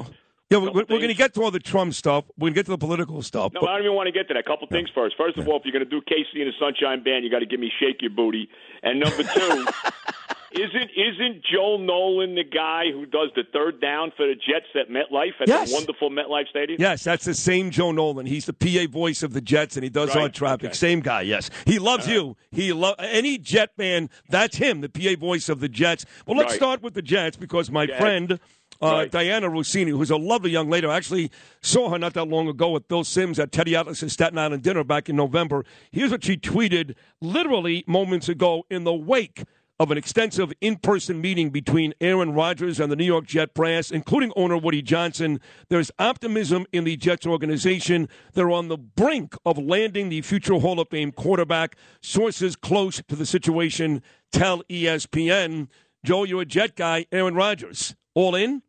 I'm in. Well, what else? Wh- wh- Where else are we going, Sid? Who's going to be the quarterback? Zach Wilson again? I mean, what, are you, what are they going to? They already blew it with Derek Carr, okay, which I would have been fine with Derek Carr. No, no, no problem there. But now, uh, you know, they're all in on Rodgers. They better get it done. And you know what? I'll believe it when I see it. Here's the other thing too. Okay, what are they giving up now for this guy? I mean, how the the Packers now have the Jets over a barrel with what you know because where else is he going if he unless he's going to retire or stay in Green Bay? So of course I'm all in. How could I not? How could I not be? Do you feel like this team, uh, with that defense, with guys like Garrett Wilson on the outside, the rookie running back, he got hurt last year, but he'll be back this year. I really feel like with a really good quarterback, they're right there with Buffalo, any one of these teams, maybe outside of Kansas City in the AFC. Do you feel like if the Jets do get Aaron Rodgers, you guys become a big time contender overnight? Well, here's a couple things. First of all, they got to fix the offensive line. It needs it needs fixing. Uh, you know, Vera Tuck will be back, and that's a big deal. Uh, you know, you can't count on Becton. Who knows about him? Although everybody says he's in great shape. They got to fix the offensive line. The defense. The defense is good. The reason it's not great is because they don't take the ball away, Sid. They forced two turnovers in the last eight games of the season. I mean, that's not a big time elite defense when I'm watching the Patriots score defensive touchdowns every week, okay? Um, do I think with Rodgers there that they can win the division? Yeah, because the division's not what it was. Buffalo's taking a hit. Let's be honest. They lost their defensive coordinator, Leslie Frazier. They can't run the ball anyway. They were completely exposed by the Bengals in the playoff game. They should have lost to the Dolphins in, in, Yep. the, in the first playoff. They should have lost that game. If Mike McDaniel was any kind of a coach, he stinks, by and way. by the way, the, the Dolphins that day were playing their third string quarterback. Skylar remember. Thompson, right? Yeah. Hundred percent right. Okay, so you know uh, the division's there for the taking. The Patriots are not the same team. Mac Jones stinks. And you know, give me a break about Miami. I mean, they're looking to maybe bring Tom Brady back. You're gonna, you know, Is he going to be? Is he going to be in a wheelchair? I mean, Brady's done. I Let's don't- be I- honest. Brady's done. If I'm in Miami, okay? I, I would consider bringing back Dan Marino before uh, Tom Brady. I, yes. I love that. I, you know, you might be right about Yeah. that, bro. 100. percent But yeah, I got to be all in on Rodgers because where else are we going if they don't get this guy, Sid? That's it. Well, the Giants got their guy, and I have to tell you, uh, I went back and forth with Andrew Giuliani about this yesterday. Let me make this very clear, okay? They had to do it. I was not upset that they did it, but but the optics of Mahomes making 45, Josh Allen making 43, and Daniel Jones making 40, even though the cap hit is only 19 million next year, is a lot from me. I mean, I, I know he's better than he looks because his offensive line stinks. He's got no wide receivers. I get all that, but 40 million for Daniel Jones on the surface seems like an awful lot of money. Well, they had to do it. Where their their, their backs Yeah. were against the wall. Let's be honest. I mean, you you said it. The cap hit's only about 18 million. The way they got the contract set up, if they would have franchised them, it would have been the entire 33 million, which is the franchise number for for uh, quarterbacks in the NFL, and they wouldn't have been able to get Barkley back because they, you know, they wound up franchising Barkley. I think it's 10.1 or 11 million for a running back on the franchise tag, and we'll see if they what they do with that. Maybe they give him a contract. I don't know. But the Giants had their back backs against the wall. I mean, let's be honest. And I'll tell you this with Jones. You know, you, you could look. He wasn't going to be an M, win the MVP last year, but he needed he deserved consideration considering he took that team to the playoffs with basically no offensive weapons whatsoever. Let's let's be real. No, he did. He uh, he had very little weaponry. You're right. I mean, Barkley had some big games early in the season. did. Right, Yeah, right. right. And it helps people to run the football. But listen, when you're throwing a Richie James and you're having good games, I can't argue that. And I think he's a really good quarterback. Uh, I just don't know. Is he a is he a top ten quarterback in the NFL? I guess he is. Well, I'll tell you what. If he would have got to, I'll say this. You know, we're talking about Rodgers to the Jets. If he would have hit free agency, I'd be all over Daniel Jones. Sign Yeah. him. I'd be all in to sign Daniel Jones. Daniel Jones to me is a lowercase Josh Allen. He's a he he can run the football. He's as good a running quarterback as there is in football, and that could, that includes Lamar Jackson. That includes Josh Allen. That includes whoever you want Hurts. to give me. He Jalen can Hurts run the can ball run it with too. anybody for a quarterback. Yeah. And you know, it, look, remember we we forget too. You know, last year was his fourth year. You know, in the old days, Sid, when you and I were growing up, well, you're a lot younger than me, but when I was growing up, you know, the, the, the word was it takes four years to develop a quarterback in the NFL. You know, now they just they draft these guys and they just throw them out there. Yeah, you know how yeah. that works. No, I know. Listen, two guys that uh, destroyed that because they made the playoffs in their first season were Matt Ryan and Joe Flacco. Because I was used to guys coming. I mean, Dan Marino sat behind David Woodley. Are you kidding me? David Woodley? Not very long. He didn't sit very long. But, you know, he, I know. that Monday night game against the Raiders, which was about the fifth week of the season, and he never looked back after that. Well, that And was remember, Marino did go to the Super Bowl his second year. Don't He forget. did. Uh, that was the only time he won. He got blown out by Montana and the Niners. And not long before Marino went to the Super Bowl, the aforementioned late David Woodley took the Dolphins to a Super Bowl. They got run on by John Riggins and the Redskins and lost that one. But anyway, so if Rodgers comes to the Jets, who's the better football team this year? The Rodgers led Jets or the new contract for Daniel Jones led Giants? Well, I mean, I think you know on paper the Jets probably are because the Giants still need to fix the defense. You know, they got a good defensive line. They they need work at linebacker. They need work in the secondary. Uh, you know, and like I said, I mean, look, I, Isaiah Hodgins was a nice story last year. He's a solid receiver, but I mean, you know, uh, clearly the Jets have more firepower now. Again, that's the t- that's if Breece Hall comes back and is anywhere near the guy he was before he got hurt because he had the same injury Barkley did, and it took Barkley really a couple years Yeah. to get back to where he was as a rookie. So, you know, I don't know where Breece Hall is right now coming back this season. So, look, on paper, the Jets probably look better. But the other thing too is the Giants are in the I, now the division they're in is, is is more difficult because you got the Eagles there and you got the Cowboys there, and right now both Philadelphia and Dallas are better than the Giants. Yeah. Where I don't know, uh, you know, like I said, the the, the AFC East has really kind of you know come back to the pack. Buffalo's come back to the pack.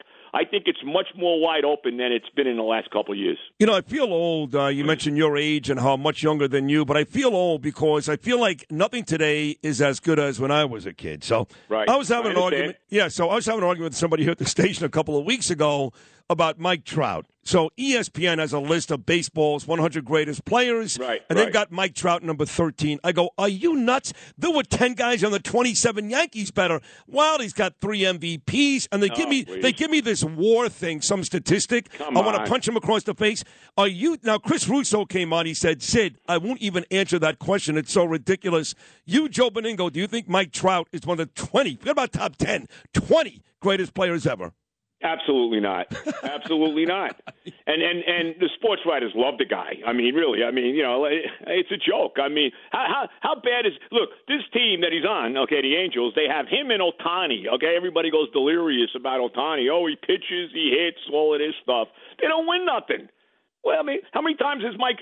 And I understand it's baseball's a little different, but how many times has Mike Trout been to the playoffs? Give me a break. You never even see him play. Do we even see the guy play? No. How often do you see Mike Trout play? How would anybody know that he's one of the top top twenty players of all time? I mean, how many? How many? You could count. I could count on one hand the amount of times I've seen Mike Trout play a baseball game. No, listen, I'm with you. I- I find it to be ridiculous, but again, they've got all these new statistics in football Oh, and stop. baseball. You know, I'm you with got, you. Here's the problem, Sid. You got all these these geeks that couldn't play baseball. None of them could play. Okay. So they had to show you how smart they. You know, they all went to Yale and Harvard and Princeton. All these guys, right? So they all went to these freaking Ivy League schools, and they're all going to show you how smart they are, how they're going to reinvent the game. You know what I mean? So we're going to tell you now that Mike Trout was a better player than Babe Ruth or Lou Gehrig or Joe DiMaggio. Please oh, give me okay. a break. Right now, me- listen. come on, come maybe on. in seven, or maybe in seven or eight years, when Trout is done. You know, I mean, don't forget Andre Dawson won two MVPs too on last Right. place team. So maybe when it's all said and done, we can have that discussion. But right now, it is ludicrous. Finally, about two minutes ago, I got to get to this. You were brilliant again as always, Joe. I want you on every week during football season. By I way, want you here. Let me throw this quickly at you. By the way, Yeah. it would be nice if Fox News would say something about the fact that Newsmax has been deplatformed by AT&T and DirecTV. Yeah. When am I going to hear the guys at Fox, your buddy Kilmeade, Yeah. say something about that? How about He's got that, his own issues with Dominion and all that stuff. Trust me, Fox News has their own issues. And one of the guys that doesn't like Fox News these days is a man that both you and I pray to the altar to, and that is Donald Trump. Joe B. talking about being all in with Aaron Rodgers and the Jets. Donald Trump, 2024, Benigno, all in? Don or Ron.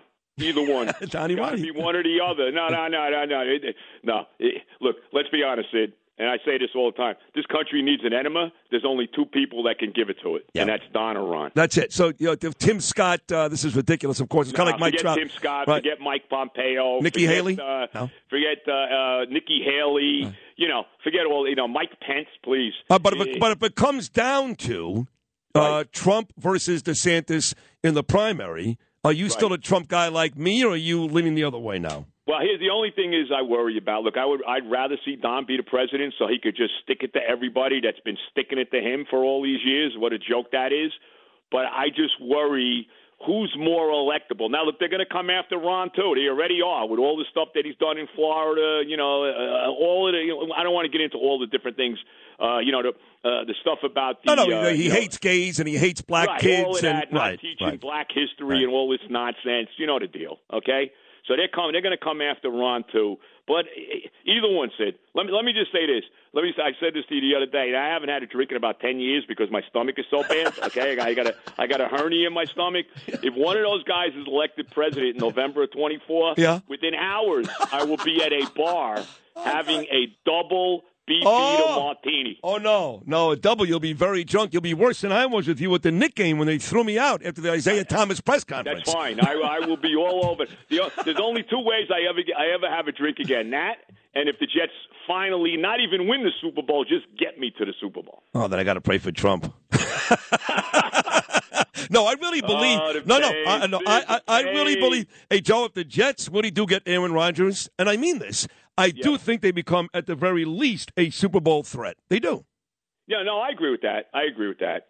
Uh, and, yeah, and, and we'll see. And let me just say this too: if they do get Rodgers, look, uh, Zach Wilson will be the backup quarterback. He'll be on the team, because they still got two years left on his rookie deal, and they'll and Rodgers actually has a relationship with Wilson, and they're going to figure maybe maybe uh, Aaron can uh, straighten Zach out, Right. and then he'd be the quarterback when Rodgers leaves. I love it. All right, so do you- That's what the game plan is, I'm sure, by the I Jets. agree. Right. I know you spoke to the coach a couple of days ago in your very popular podcast, which is called what? Where can people find it? Oh the pain, oh the pain. It's on Spotify. You could check. You could check my. Well, what else could it be, Sid? You could you could check me out on YouTube. I had Joe Flacco on last week. I had Coach Saleh on last week, so you can Yeah. check that out. Uh, and uh, I'll make the- you on in the past too. Sid. I, I loved it. You were great. I'll make this announcement now. Every Monday during football season, sorry, Chris, Joe will join me, thanks to Pete Morgan and Peerless Spoilers, starting in September.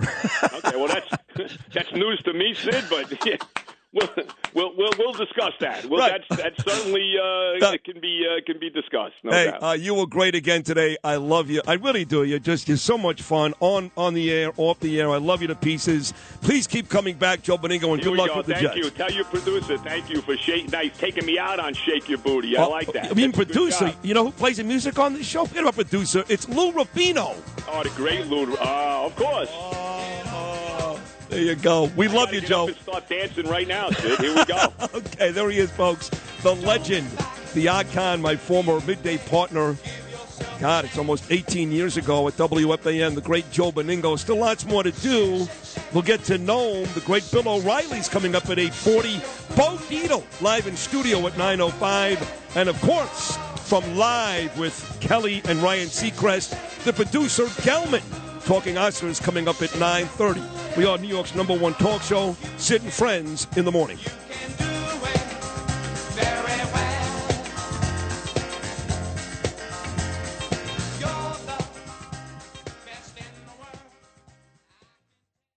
Entertaining and informative. This is Sid and Friends in the Morning. 77 WABC.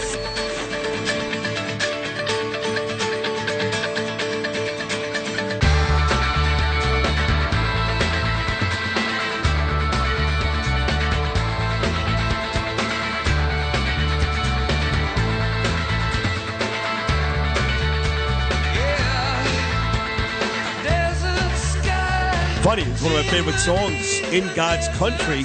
I forgot, Lewis, this was also on the Joshua Tree, released, again, hard to believe, 36 years ago today, U2's great album, In God's Country. Hey, let's be honest. One of the greats. Let's be Let's honest. be honest. yeah. Sydney. Oh, it's been a on. great show. Joe Benigno was terrific. Judge Napolitano, great too. And then still to come, Bill O'Reilly, always tremendous. The ratings grab of the week, Bo Dietl. And Gelman from live, a couple of minutes here. Can't be late for O'Reilly. But uh, Noam has been great. Noam's Nuggets, I guess. Is it still called that? What's what's it called? You know, whatever you want to call it. All that's right. fine. It's uh, just Noam laden. Yeah, Noam, good morning. How are you? Good morning, Sydney. Uh, you know, people are so desperately lonely. There's so many desperately lonely people in the world. Phil is like that. He's he's miserable. Uh, Phil's got a girlfriend. No, yeah, really. but I don't see her very much. Right. Right, but you got somebody. Not really. No. Not, technically, no. Oh, you don't? Not in person. yeah. She's pretty much virtual for the last like month. You know, and so people are so desperately lonely that they just want to believe anybody will love them. Yeah. I'm in that. sad, I'm right know? there. He's right there.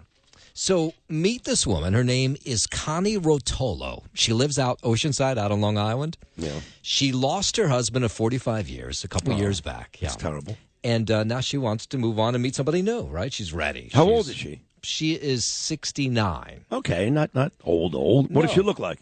You know, she looks like, you know, good looking woman. Yeah, 69 year old woman. Yeah. Is she good looking? Or you just are you lying? No, she's a good looking woman. Okay, so what's the issue? So the issue is she goes online to meet somebody. She meets somebody. He's like drop dead handsome, gorgeous. Yeah.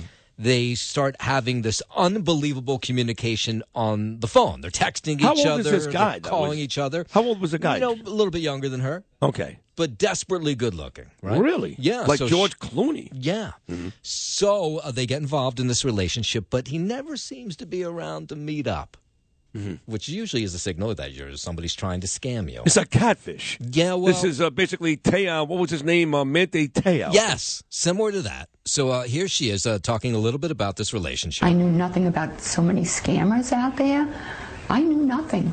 Call me naive, call me stupid. They're sending you love stories, poems. You took it and ran with it and thought this was going to be the love of your life now. Yeah, so now she But it turned out to be this the hell of my life. Yeah, so she gets involved with this guy, but she never ever meets him. But of course, guess what he asks for? Money. Of course. Yeah, well, I've been through this too on Instagram. These people send you DMs and. All right, but uh, Yeah. usually, guess how much money uh, she handed over to this guy? She to actually gave him. She gave him money. Oh, You're gonna, you're, Oh, you're gonna want to lie Then you know down. what? Then listen, I, uh, she's stupid. I mean, I feel terrible for her, but she's Yeah. stupid. You want to? You're gonna lie down when I tell you how Uh, much. uh, a hundred thousand dollars. No. want to hear it. Go higher. Fifty th- higher. Yes. I don't even want to know at this point. Four Nauseous. hundred and fifty Oh, thousand come dollars. on. She handed over to Well, this how many guy. different times did you keep giving this guy money? This is the oldest scam in the books. Uh, uh, every time, and they she feels steal a picture. They, they, they, they- you got some kid in China or Kenya. They steal a picture of a young hot girl.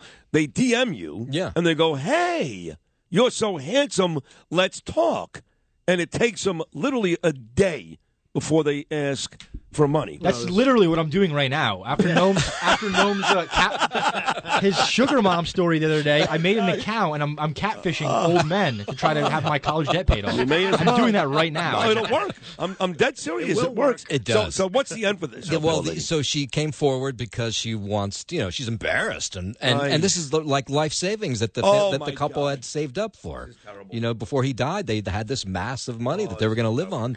She's gone through all four hundred and fifty thousand dollars, and she just is warning people that um, you should never believe somebody online to be No, real until really? you see them. But till, I- you, you see them So in she had, person. she had to uh, spend four hundred fifty thousand dollars to figure this out. yeah, it was an ex- very expensive lesson. Yeah, it's kind of like Tucker Carlson playing tapes every night to figure out the Democrats are lying. yeah. Oh, here, here's one last comment from her. When you think of that kind of money that you worked for, or you know, all your life, and you expect to live on it, you took it from me. You stole my life. You broke me. You really broke me. You made me into a broken person. And the crazy part is he's still texting with her because they can't find this guy. Who knows They'll where he is? find He's like in. Africa Right. or Europe or That's whatever. what I exactly. Yeah. Ah, Some 23 year old in Zimbabwe, Right, with exactly. basic internet service, is just the richest man in the country now. You could have taken that money and gotten a male prostitute like about Like, 50 times. like every night, Yeah. exactly You right. could have Yeah. taken. Could have had That- Bill. Bill Yeah. needs the cash. I would do it for like eleven hundred dollars. Eleven hundred. All right, thank you for that. Uh, more depressing news, but Yeah, another great story. No, you were really good at this. I have to say, this this segment is great. Thank you. 77 WABC. This is Sid and Friends in the Morning. No, I get by with a little help from my friends.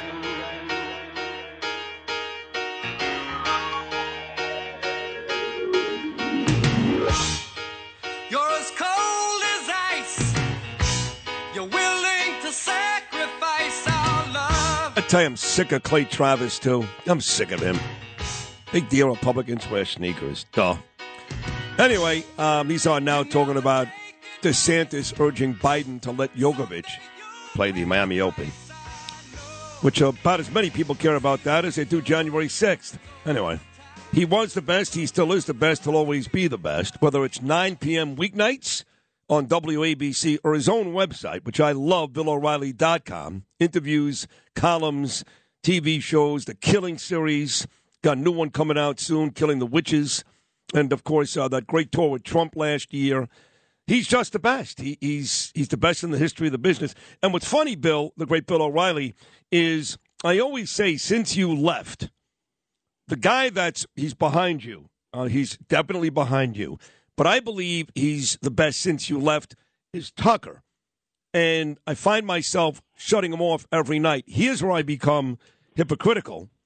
I say on one hand, if you want to guarantee bad ratings, bad ratings, talk January 6th and Hunter Biden. You'll get bad ratings, I promise. Yet, yet, Tucker Carlson, for some reason, seems to think it's working for him, so I shut him off every night. So you tell me, Bill, you're smarter than me. What does he think he's accomplishing? Um, I, you know, look, the numbers that they have gotten this week, Fox News Channel, have been good, higher than usual, but not because of the January 6th story, but because of all the controversy engendered by it. So people uh, want to see, you know, what the reply is, and and you know, the lynch mob is out to get Carlson. There's no doubt about it, and so now we have a drama. Uh, are they going to get him or not? What's going to happen to Fox? Uh, there's a lawsuit against them. Uh, you know, all of that. That's what's driving the audience rather than the actual happenings on January 6th, which, you know, I, I don't particularly uh, think that's a compelling story any longer. I know what happened there. It was not reported accurately, it was shoddy reporting. And the same thing happened in the um, riots after George Floyd was killed. Very shoddy reporting in the sense that the corporate media wanted a narrative, a particular narrative. And the reporters said, okay, I'll give you that narrative. Everybody remembers the uh, CNN reporter standing in front of the burning building telling the anchors it was a peaceful demonstration. I mean, that was unbelievable. That's true. Yes. Um, and I'm saying, ah, you know, so it it's a now we have a soap opera, a media soap opera, which is what this is, and uh, people are trying to figure out how much damage is going to be done. Okay, I mean that makes sense. Uh, that part of it, yes. I mean because uh, maybe Tucker doesn't realize this, but that was not a good day for the Republicans. I mean, uh, yes, the Democrats lied. You did a tremendous morning message today. We talked about truth and lies, and they lied about just about everything. How many cops were hurt? How many people were killed? We know all that, but but don't be silly. That was still a very ugly day for Trump and the Republicans. So continue to drudge it up. That doesn't help his cause. Doesn't help Republicans. That's true. That's a good, very, very good point. Um, so what uh, Speaker of the House McCarthy did by giving the uh, tapes uh, taken at the Capitol on that day to Fox News obviously has backfired. There isn't one benefit that the Republicans have gotten from it. And certainly uh, Mr. Carlson has not benefited from it. I mean, a couple of nights where you do good ratings um, doesn't overcome a national image problem. Um, and you know, so you've got to make determinations. Um, I was uh, I'm following the story because I'm a journalist, but I, I'm not going to hammer Fox News because I I think that would be I worked there for more than 20 years. I, Yeah. I you know if they do something heinous and something that I feel I have to get involved with, I will. But I'm not going to get on this uh, bash Ch- Tucker Carlson train. Oh no. People can make up their own mind Right. about it. Um, why would I do that? No, I wouldn't either. Look, I'm not mad at Tucker Carlson, and and uh, God bless him. I still think he's the best on TV, and, and outside of you, the only person I would watch on a nightly basis. I'm not mad at him. I just think it's bad TV. I keep shutting it off. But I will say this: a couple of Republicans, not named Mitt Romney.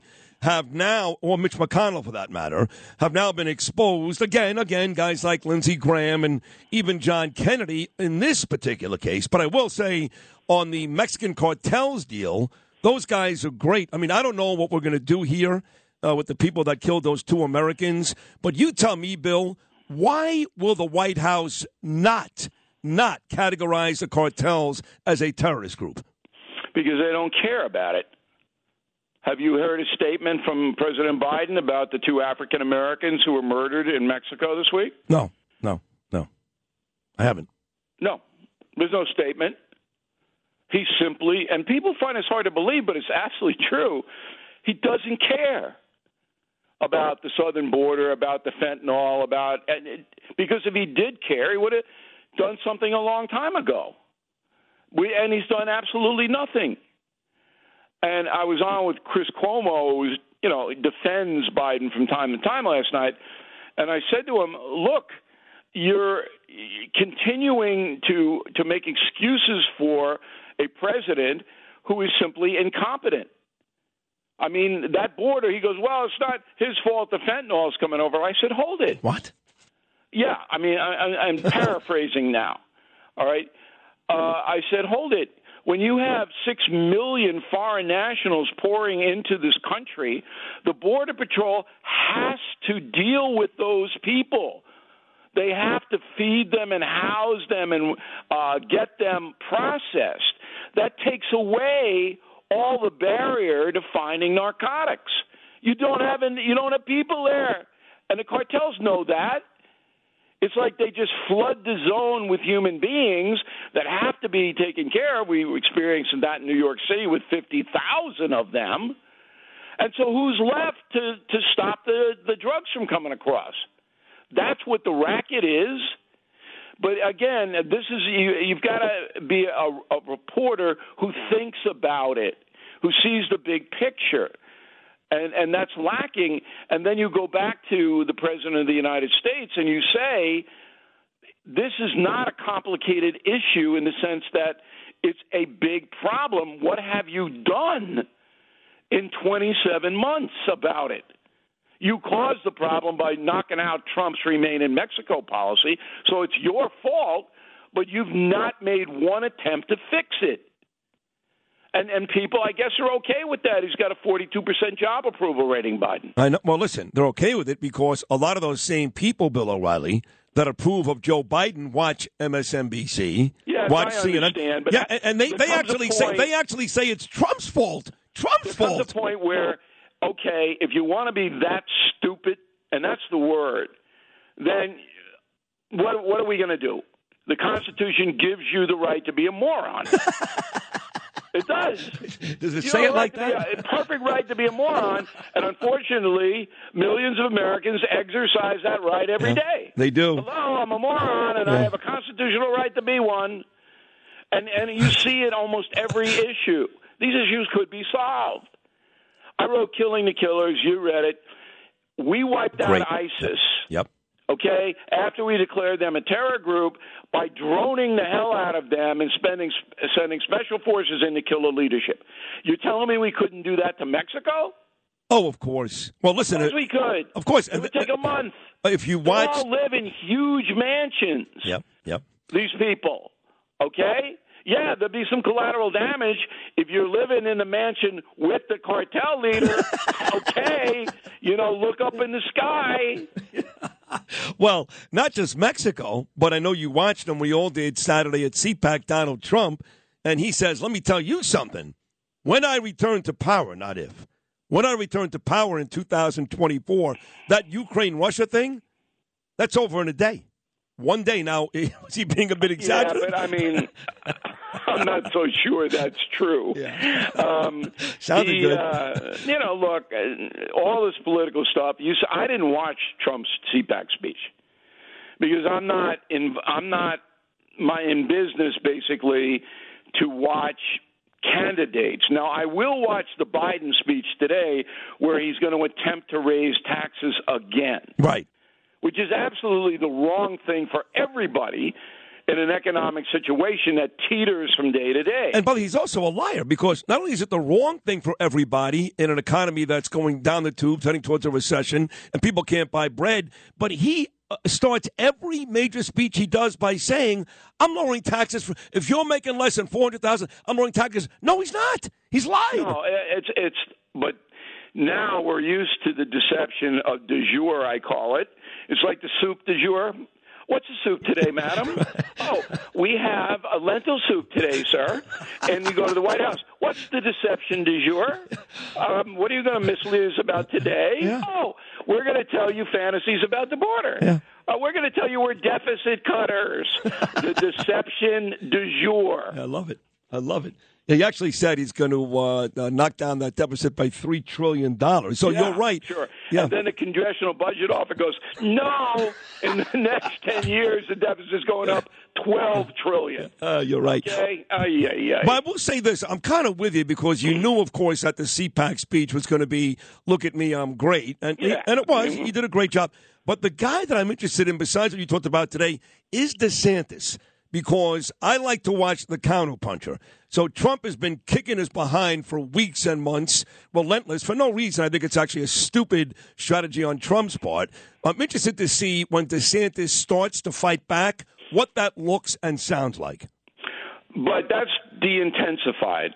So at CPAC, um, Trump didn't attack DeSantis. Right. Um, and I don't think, I think somebody's told Trump, not me, um, but somebody has, um, that that's not a good look. So I'm not, you know, when it gets to be mono a mono, which is a good possibility this year in the primary, because DeSantis will have to declare by May, and that's coming up fast. then you'll see a little mudslinging uh, back and forth. But it really doesn't do either of them any good to do that uh, at this point. You've got to be look. This is what I can do for you, the Republican voter, the American voter. This is why you should vote for me. Um, you know, you always have negativity but uh, I think most Republicans like both of these guys. They're both acceptable to most Republicans. So mudslinging there, I don't know if that's going to do any good. You know, the Republicans, the conservative talk show hosts, they'll say this. They always say this, but you heard this. We've had enough. America's had enough. You're not fooling Americans anymore. Then Biden gets 80 million votes. Maybe it was maybe it wasn't. Gets 80 million. So clearly, they have not had enough. So the question still remains to me whether it's Trump or DeSantis, is this country ready today? And that can change in two months, and six months, and nine months. Today, is this country ready to elect a Republican president? Uh, I think they are. I mean, I think if the Trump and DeSantis would have Dayton and run as a ticket, w- with DeSantis as a second, yeah. uh, they would win against every, anybody but Michelle Obama. And keep your eye on her. She came out this week and said she was crying forever uh, for something. I didn't quite understand why she was crying.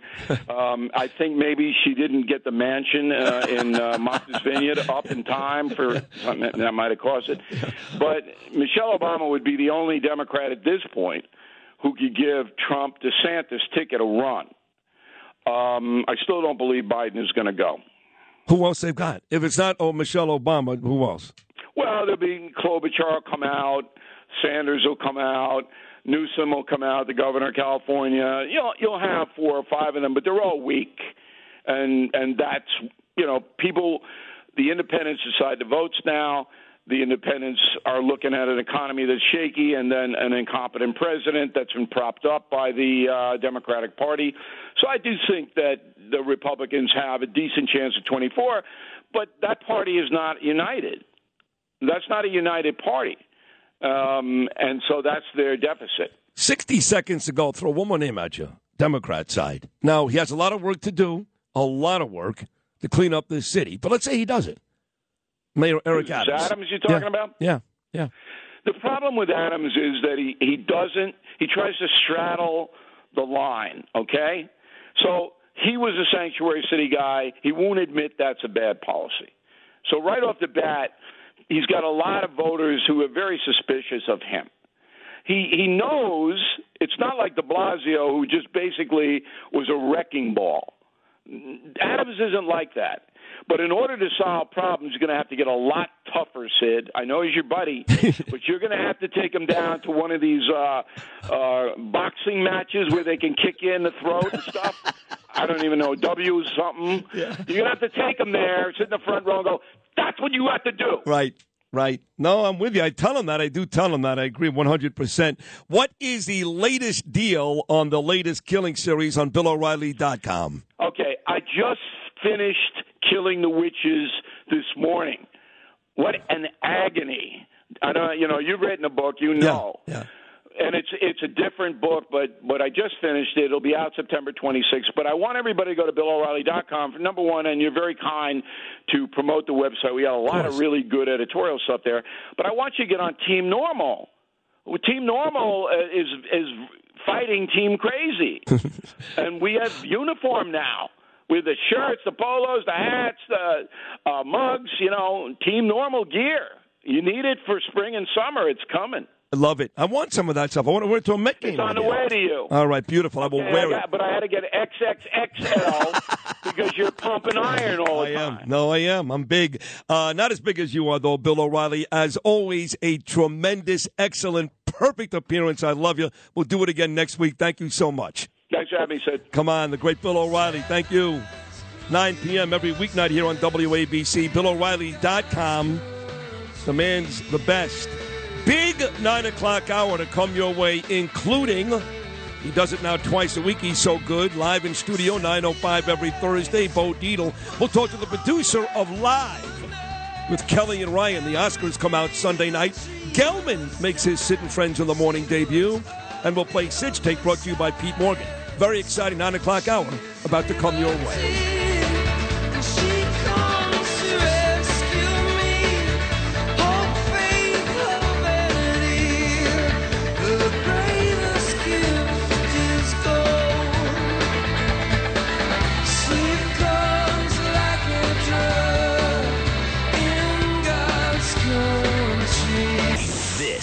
Sid and Friends in the morning. 77 WABC.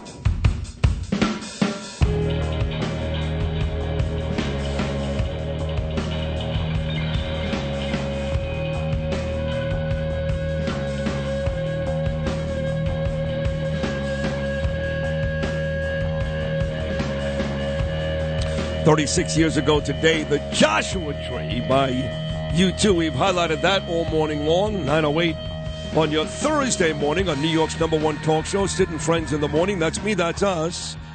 And uh, he's on twice a week because he's so good. He calls in 740 every Tuesday morning and then graces us with his beautiful presence. And let me tell you something. I do owe him an apology because oftentimes uh, times Joe Abood will come in and will call me the best dressed guy. We'll talk about best dressed guys. Bo Dietl is probably the best dressed New Yorker for a long time. Look at him today. Beautiful suit. He's got gorgeous couplings, beautiful tie, great watch, great shoes. So here he is, the gorgeous Bo Dietl. You are gorgeous. You look great, bro. Thank you. If I went that way, I would go after you, but uh, but you have to shave up all areas. It's all shaved. Don't worry. All right, listen. It's already done. Like always, you know, Sid, I really, really think this show is so great. I would Thank listen you. to it every every morning while I'm in the shower. I got it on speakerphone. You're great because you say what people feel. You know, and I was driving from the airport the other day. I just got to talk about this real fast. I was very disappointed on Van Wyck there. It used to be all cleaned up bottles, empty bottles, garbage. This is quality of life. When the city starts to deteriorate, I saw it in California in LA along the old beautiful freeways. They used to have the Yeah. plants there, the flowers. Yeah. That's we got to get the sanitation guys to start cleaning up the roadways too. Well, And I want was you to on talk yesterday. to your friend uh, Mayor. Well, it's Adams. Yesterday was International Women's Day. Yeah. And the mayor did me a favor, and he got me Jessica Tisch. Ah. Uh, he's she's one of the three ladies. They run the fire. They Yep. run the police. Yep. They run sanitation. And she specifically said, to your point, well done, Bo, that the on and off ramps and those spots that you're talking about are way too dirty, and that's become priority number one Wow. to get rid of them. Go get them, Tisch. I know the family very well, Jonathan and all of them over there. Great, great family, the Tisch family. Now, you know, I got my podcast, One Tough Podcast, right? It's great. So usually I talk about murder cases, cases I was involved in. So yesterday I had my friend on there, Rich Bruno. Now, Rich Bruno came to me several months ago. Now, his son was involved with drug dealing out in Suffolk County. He wasn't a rat. All the other people gave it up. They got one year, two years. He stayed fast. He got 13 years convicted, 30. And the father's attitude is, my son did something wrong. He's going to do his time. But Here's what happened. He calls me up hysterical, crying, What's going on in these correction facilities upstate? Here's what's going on right now. Now you got the gangs in there to control everything.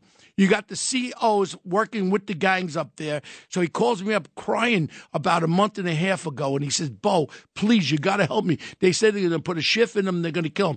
He's six foot four, 240 pound tough guy. So the gang member said to him, You're going to start to do stuff with the drugs and alcohol. He goes, Look, I got about another year, year and a half, and I'm out of here. I don't want to have any involvement. They beat him up. They put a blanket over him. They beat the hell out of him. Oh they broke some ribs and everything. Then they put him in a in a box. They call it the box. But you know what they do to COs? They leave the box unlocked so the gang members could go in there and beat him again. Now they want him to come out of the box. And he goes, I'm not coming out. They're going to stab me and kill me. All of a sudden, the COs hit him with the mace, beat him up again. He had to go to the hospital. So now I, I get involved with it. I, I look at if you get locked up and you're my son, and you did something wrong, you're going to jail, but you don't deserve to be a prisoner and be assaulted in jail. That's the same thing as being assaulted on the street. I know I sound like a little bleeding heart liberal, but I'm telling you right now, you have your rights. If you're going to do your time, you don't deserve to be beaten by COs or beaten by gang members if you're incarcerated. Of course not. So I get involved, then I bring this guy Craig Craig Rothfield. He's the guy that went, uh, Craig Rothfeld. He's the guy that was in jail. Now he's a, a, a counselor and for the corrections and all that Yeah. to tell you and notify people. They notify in the middle of my podcast, and I tell everybody, listen to this podcast. One Bo Dietl's one tough podcast. Bo Dietl's tough. Uh, Bo Dietl's true crime story. I Yeah, mean, yeah. Bo Dietl's score. He goes on the air and he starts. He says, "Bo, I got to thank you. He just got the word they shipped him up to a medium prison upstate New York. He'll do about another year and he's getting out. Oh, so good, his life good. was saved. I mean, Do, are do- do you want to out the name of the prison where he went through that hell? You'd rather not. Green is the name of the prison. Green. Green was the name of the prison. And you know what? They they did investigations on. You know investigated? The guys that worked there. How can you investigate? That's like the, the wolf investigating who ate the chicken. Well, let me ask you this: Is that a huge issue around the country? Oh, the there's a 20 the there's COs. a 26 federal indictment with Attica, 26 count indictment. Guys are dying in these jails. Guys are dying in these jails and being beat up by gang members and even the COs. Look it. It's tough to be a CO, but I am for the right. And you know, that's the difference. We could talk like this, and I don't pull back. If you're right, you're right. You're wrong, you're wrong. And that will bring us into the segue, which I want to talk about. Yeah. Fox I know where you're going. Fox News, fair and balanced. A lot of people don't understand. For 12 years, I was a Fox News contributor. I did all the shows and all that. And then Roger. you did them all. Bill O'Reilly, Everyone. Sean Hannity. Good morning, good night, good Yep. afternoon, everything, uh, midday, um, outnumbered, in-numbered, everything in the world, right? And whenever there was an incident, I, I was a paid news contributor. And all of a sudden, then I decided to run for mayor, and that's when it, it, it hit the fan. And then all of a sudden, people started making allegations. Now, Roger Ailes started Fox News. I'm a loyal guy. Like with John or you, you guys get in trouble, I'm loyal. Mean, if you do something wrong, we're gonna face the we'll face the music. Roger Ailes towards the end was happy if he could go to the bathroom. He had Yeah. diabetes. He was in bad shape. All of a sudden, all these clowns start coming out of the woodwork. Oh, he said I had nice legs. I would look good in a bathing suit. Here, here's five million. Here's ten million. It was an extortion uh, uh, uh, uh, on the top. You know what's Now- funny about that? Uh, I have a guy who provides me with my entertainment guests, like Gelman, coming up at nine thirty. So I said, "Hey, I need two or three very powerful women, International Yeah. Women's Day." The first name he sends me, you ready for this, Bo? To your point, Gretchen Carlson. Yeah, right. I'm like, Okay. are you nuts? Okay, now, now, now, here's uh, I'm gonna I'm gonna name the names, okay? Because when I ran for mayor of New York, there was an allegation. There was an allegation. Someone had worked for me, said he did surveillances for me. Now I have a big firm. We have 100 cases going on all the time. Now I'm running for mayor of New York City. To my little do I know, my firm was hired by someone to do a surveillance, which is perfectly legal. All of a sudden, it comes out. He says, "Oh, Bo was surveilling uh, what's her name, Susie Dong, Yeah. uh, Murdoch's wife there, Ding Dong, Wada Wada, Bing Bang, whatever her name was. I knew nothing about it, but when I learned, I I, I, I found out. I said, "Did Roger Ailes hire our firm at all?" No, definitely not. Now I could say it on your show. Hey, Murdoch's here. Listen up and listen up carefully. Roger Ailes never hired me for anything, including surveilling Murdoch's wife. You know who hired me? My firm was a guy named Sumner Redstone. Now he's dead, and I could say it. So you're a damn liar, and all your people there, Dianne Brandi, uh, Lachlan Murdoch, Lachlan, Suzanne Scott, Jay Wallace. I've asked them over and over. They banned me. Tucker Carlson called me the other day to go on the show. He goes, I can't put you on the show. Sean Hannity said, I, what reason? I did nothing wrong but run for New York City mayor. I was there 12 years. I thought they're fair and balanced at Fox News. Well, why'd they ban you? I mean, Well, you ran for mayor, so what? They were giving money away there, and the only thing is, people don't understand. I've been in private investigating business 38 years from retiring. Right now, if you got into a jam and you have a sexual ha- harassment complaint against you, against Lou, Lou said you grabbed his butt or something, Well, right? that did and he happen once, sues you, Yeah. right? You mean I could get So money they- for that? What they do is they hire a law firm, said, and then the law firm hires a certified professional investigation company. That's what I do. Right, so they, My- would, they, they would call Danielle Rosenberg, Danielle Rosenberg would call Bo Dietl, and now you're really in good so shape. what happens is a major law firm from Park Avenue hired my firm on I'll say it right out on the O'Reilly things, all these things, and they hired my firm to do the investigation. Every one of these things, my firm was hired as a you have a right for defense unless everybody's guilty on an allegation. Right. So my firm was hired, and that's what I was doing. So they put it in the New York Times that and that sniffling Daily News. Oh, Bo Dietl hates women because I was investigating these allegations. And Fox They News, actually wrote that? Yeah. Can you Fox sue News- them for defamation? And I'm naming Dianne Brandi was the general counsel. Dianne Brandi, she knew exactly what happened. Then they came up. Oh, Bo Dietl's a private investigator, so that means Roger Ailes had him doing all his dirty work, putting taps in. Rod Bo was up at Roger Ailes' house. I've never been to his house. Then he heads up the Black Ops on the 17th floor. All lies, and they put it in these TV things and movies. All I asked for was a sit down with Murdoch's kids there, Suzanne Scott, Jay Wallace, Diane Britt. Sit me down, I'll tell you the truth, because I did nothing wrong.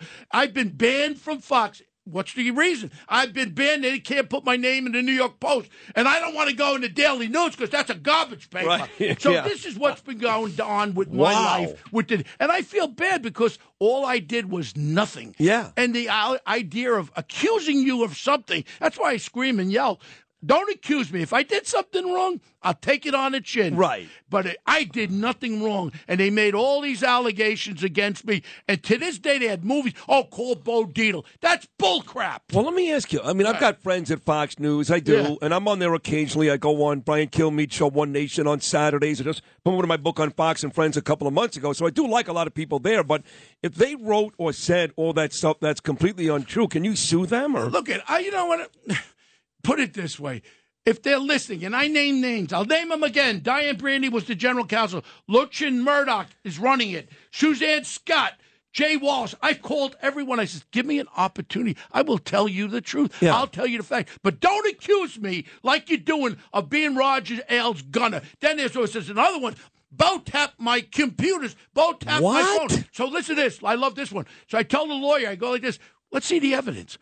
What happened to it? They offered a million dollars because they like to dish out the money. So I said, don't offer her nothing. It's not there. Let her show the evidence. She couldn't show the evidence Oh, because it never happened. This is a perfect example of extortion maximus. Fox News was a bunch of punks up there. They settled all these claims. Some of them were maybe right, some of them were wrong. Right. They would dish your money out like it was potato. Just make an allegation. Oh, Sid did this. He said my legs look good. Okay, here's a million, two million dollars. This is what happened to Fox. Fair and balanced. If you're fair and balanced, Fox, you'll have the balls to bring me in there. I will put a lie detector on. You could get an FBI guy and I'll put a lie detector on. You don't want to know the truth, Fox News. What else are you lying about? Put Bo Dietl into a conference room. Put me on the box. That's a that's a lie detector. I will tell the truth. Now, I got to tell you, that'd be great TV. Nine o'clock tonight, Sean Hannity, Bo Dietl, yeah. lie detector. answering test. the allegations, the great. false allegations by Fox News. If they can lie about Bo Dietl, they can lie about anything. Now,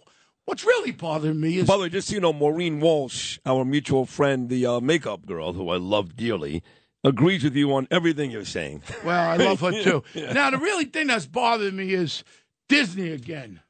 I'm just going to sing it.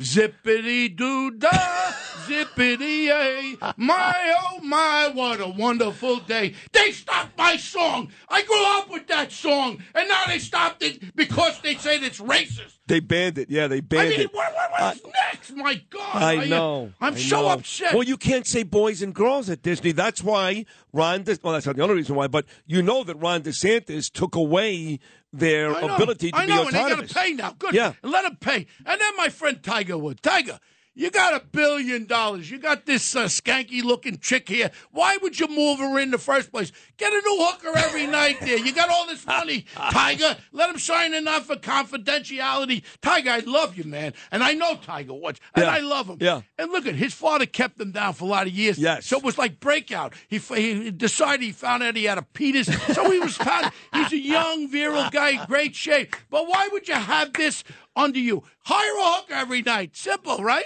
Listen, you're 100% right. And, and I remember in the movie Wolf of Wall Street, one of your great roles, when uh, Leonardo's playing that scumbag uh, Jordan Belfort. Scumbag. Yeah, and- scumbag, and- Jordan. You're a scumbag. And I'll punch you in the face if I see you. But he, you rat. He called you from the country club, and Yeah. you were giving him advice Yeah. before the actual lewds kicked in. Yeah. I can see Tiger Woods making that phone call to you too.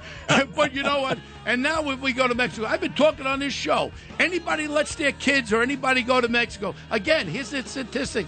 Last year, over 40,000 murders. All different types. Tourists, everybody. Yeah. People, everybody. Yeah. With those cartels. There are 20,000 more missing. So that means they're dead. There's 60,000 Jeez. dead. You want to go to, uh, what's that place over there? Acapulco? Or the other, what's the other place? Cancun. Cancun. You're taking your life in your hands. Don't go to Mexico. You will die. Yeah. Understand, everybody? Go to Florida, go to Arizona, There you go. go to Alaska, Go to Vegas. Uh, Vegas. There you go. But I tell you the truth, I am very upset, but I'm glad my my mayor has stepped up. I love Eric Adams, and any of you guys are writing me hating him, tough bananas. You're going to see something in the near future. I love Adams. He went right after Kamala. Ah, that was Harris, great. and Yeah. he told him, "You're in charge. You dropped the ball." love Eric Adams. I'm sorry. This is our mayor. Let's stand by him till he really screws up, if he's gonna. I don't think my mayor's gonna screw up because he knows what we need, and what we need is you and I to help him along, buddy. Well, you know I agree with you there. Another amazing performance by Bo Dietl. Bo, check out that podcast. His podcast is Crime amazing. True crime stories with Bo Dietl every week. True crime stories, and of course, catch Bo. He's so great. 7:40 every Tuesday, 9:05 every Thursday. And one more thing, Fox News, your general counsel, the president of Fox, and Murdoch's son. Why don't you call me up? I'll talk to you anytime. And I tell you what, you talk to me, I'll bring you up to have dinner at Rao's, and I'll be nice. All I'm asking is for the truth, fair and balanced. Fox, bring Bo in there to tell the truth, and I will tell the truth. There's the challenge. Bo Dietl, Fox News. We'll come back on Sid and Friends in the morning right after The through the walls hear the city groan. Outside, it's America. Life's better with American Family Insurance because our home policies help protect your dreams and come with peace of mind. Save up to 25% by bundling home, auto, and life. American Family Insurance. Get a quote, find an agent at amfam.com. Products not available in every state. Discounts may not apply to all coverages on an auto or home policy. Discounts do not apply to life insurance policies. Visit amfam.com to learn how discounts may apply to you. American Family Mutual Insurance Company SI and its operating companies American Family Life Insurance Company 6000 American Parkway, Madison, Wisconsin. Talk Radio 77 WABC.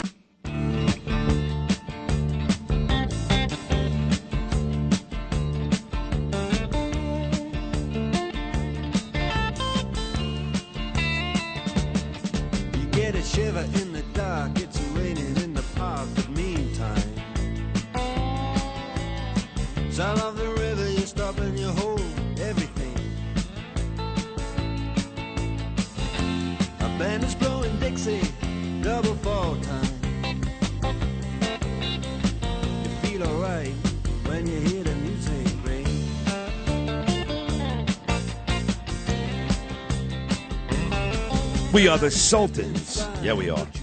Gelman's coming up next. We had Kelly Ripa a couple of months ago. Now Gelman. They got these um, this after Oscar show at the Dolby Theater. I believe it. Uh, well, this one is uh, in Hollywood, in Los Angeles, because the Dolby Theater here in New York is where we had the screening for Gemini Lounge a couple of weeks ago. But they're in L.A. Live with Kelly and Ryan returns to the Academy Awards stage for the ultimate after Oscar show. And the Oscars come your way on Sunday night. So we'll uh, we'll talk to Gelman. Bo Dietl was just uh, fantastic, and I wish Bo the best. Bill O'Reilly was great. Joe Benigno earlier today, and I wasn't kidding. I want to uh, put it together.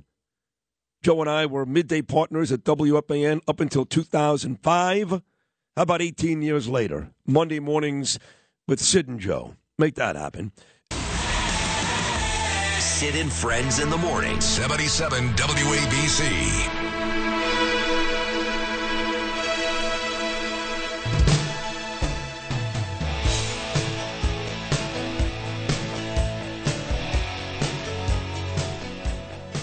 I spoke to a, a, a radio broadcaster famous here in New York, WABC, Sid Rosenberg. He too has written a book, and he was giving my book such props. And I said, you know, I'm going to give your book.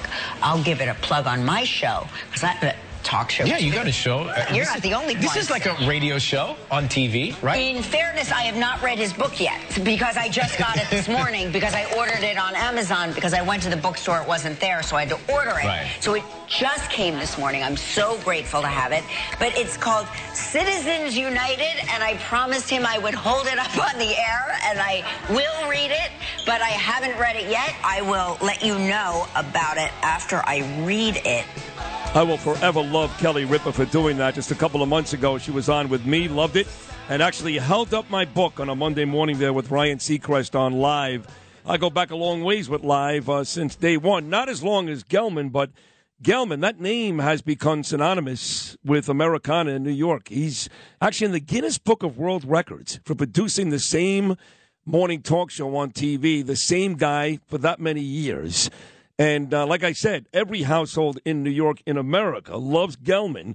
So here he is, just ahead of the big Oscar show, the after Oscar show coming up on Sunday. The legendary Gelman. Gelman, it's Sid Rosenberg. Nice to have you, pal. Good to talk to you, Sid. Yeah, I, I remember. Uh, I remember seeing your book. Yeah. Yeah, We, that was uh, nice. That was nice that Kelly actually did that. Yeah. great. Yeah, it was great. It was great, and she's great, and the show is great. And before we get to the Oscars, quickly, I know Ryan is leaving, and Mark Consuelo, Consuelos, who I love also, by the way, I met him many, many times at fights in Vegas. He's going to work with his wife on that show. They're going to be great together. So, uh, what are your thoughts on on the new pairing coming to a theater near you? Listen, we love Ryan. He's a true professional, as you know, a great radio guy and great broadcaster. So we're going to give him a nice send off, and then we're excited to welcome Mark, you know, into the permanent fold. But he's been with us, uh, you know, dozens and dozens of time as a fill-in co-host and as a guest, and uh, you know, he's great alone, and he's great with her. So the chemistry instead of it being kind of a faux husband and wife having coffee and chatting, you know, with their celebrity friends every morning, now it's a real husband and wife, and uh, you know that'll bring uh, a lot of entertainment for all. So we're we're excited. Yeah, I think it's going to be awesome too. Uh, by the way, we've been playing songs from the Joshua Tree, my favorite group, U2, all morning long because the Joshua Tree came out 36 years ago today. That's about as long as Mark Gelman, Mike Gelman, I should say, has been working at um, at Live. That's an unbelievable run you've got there. Congratulations, Gelman. But I tell you what, I take a cab to work every morning. My guy Gene drives me, and in the back seat they play stuff from your show. And, and I saw this morning Kelly and Ryan doing uh, a, a spoof, if you will, of A Star Is Born. Kelly plays Lady La- uh, uh, Lady Gaga's part. That was, that was one of that was one of our best ever. Sure. I, I got to tell you, and he does um, uh, what's his name, Bradley Cooper's part, Ryan. It was amazing. And then I saw the new movies, like where she plays Tammy Faye Bakker, where he's playing the piano player. I don't know who directed those, produced those, and all that. The acting is great. Congratulations, that's an amazing job.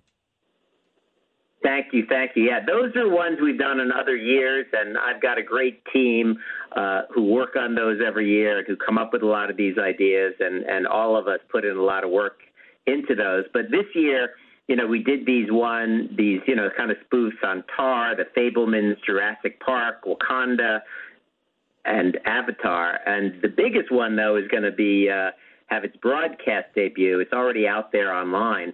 Um, but it's going to be of the Top Gun, uh, you know, kind of a Top Gun spoof, and and we're so happy that movie's doing so well and and kind of help save Hollywood, you know, after the pandemic. But we're we're opening our show with that. This big Oscar show is going to open with kind of a three minute, uh, you know, spoof of Top Gun. So we're excited about that. Yeah, actually, Steven Spielberg said exactly that. As you know, Gelman, that uh, Top Gun, uh, Top Gun Two actually saved the industry.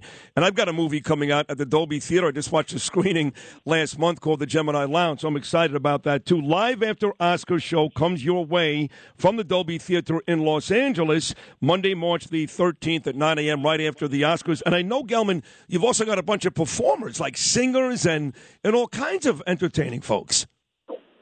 Yeah, so we've got Jason Mraz is going to be debuting his uh, new song on television on the show.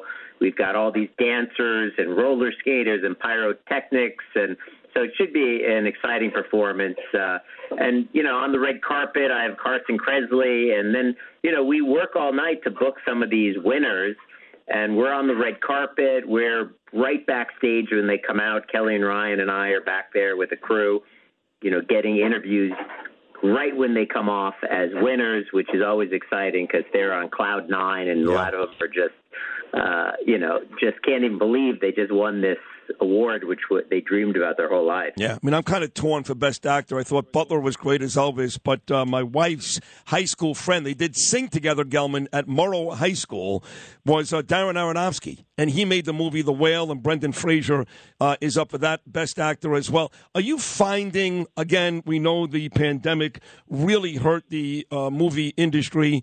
Uh, are you finding now that people are starting to get enthusiastic about the Academy Awards? Is it still lagging just a little? What are your thoughts on the actual viewership coming up Sunday night, and quite frankly, your show on Monday morning? Well, this is our highest rated show of the year every every year. It But- is. And the Oscars, listen, all the award shows have been struggling in the ratings, but movies will never go away. Just like they said radio was going to go away, it didn't. You know, it's still very popular, and uh, movies are still going to be a big part of American entertainment. But what I think is great, and this year I think should help, is the fact that big movies are making it into the big categories like Best Picture. The idea that Top Gun, you know, and uh, Avatar uh, are are up for these big awards. I mean, these are movies people saw and loved and were so exciting, and and the production values are incredible. So a lot of these small movies are incredible also, and you know, like The Whale and a bunch of these movies, but just not as many people see them. So I think people like to see the award shows when these bigger movies are featured, and I think this year is is going to be one of those years. So. Kelly Ripa and Ryan Seacrest, they come your way Monday, the live after Oscar show. It looks like it's going to be absolutely amazing television. As Gelman just told you, their highest rated show every year, Monday morning, 9 a.m. Uh, I just had a question from one of my producers, and they said, wait a second. Yeah. Aren't Kelly and Ryan on right now? How is Gelman on with you? What is the answer to that? it's the magic of television. Yeah, I flew out last night to uh, to come out here because we've got kind of our advanced team and we've got you know a lot going on uh, out here.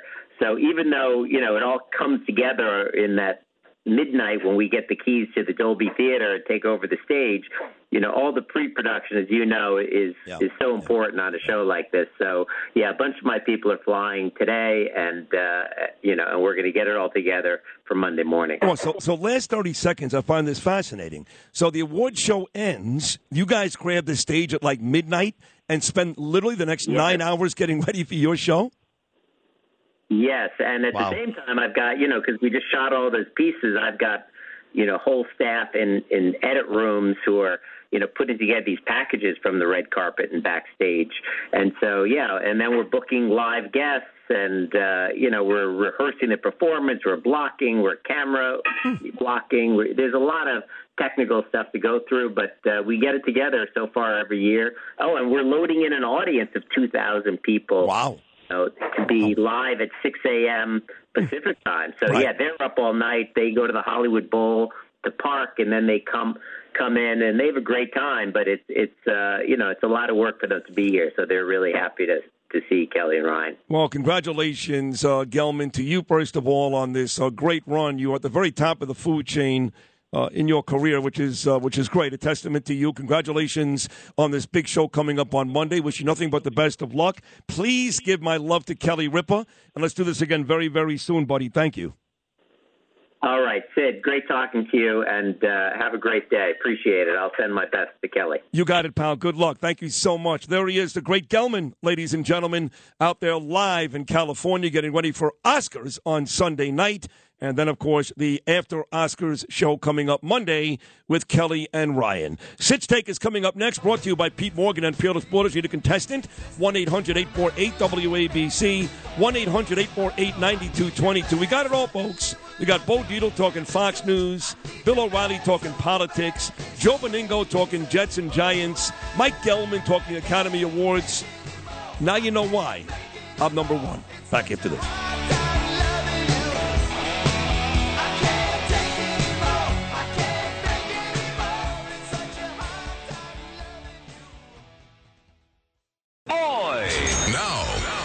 Time for Sid's Take.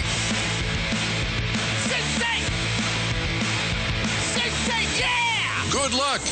It's Sid's Take, sponsored by Peerless Boilers and Pavilion Tankless Water Heaters on 77 WABC.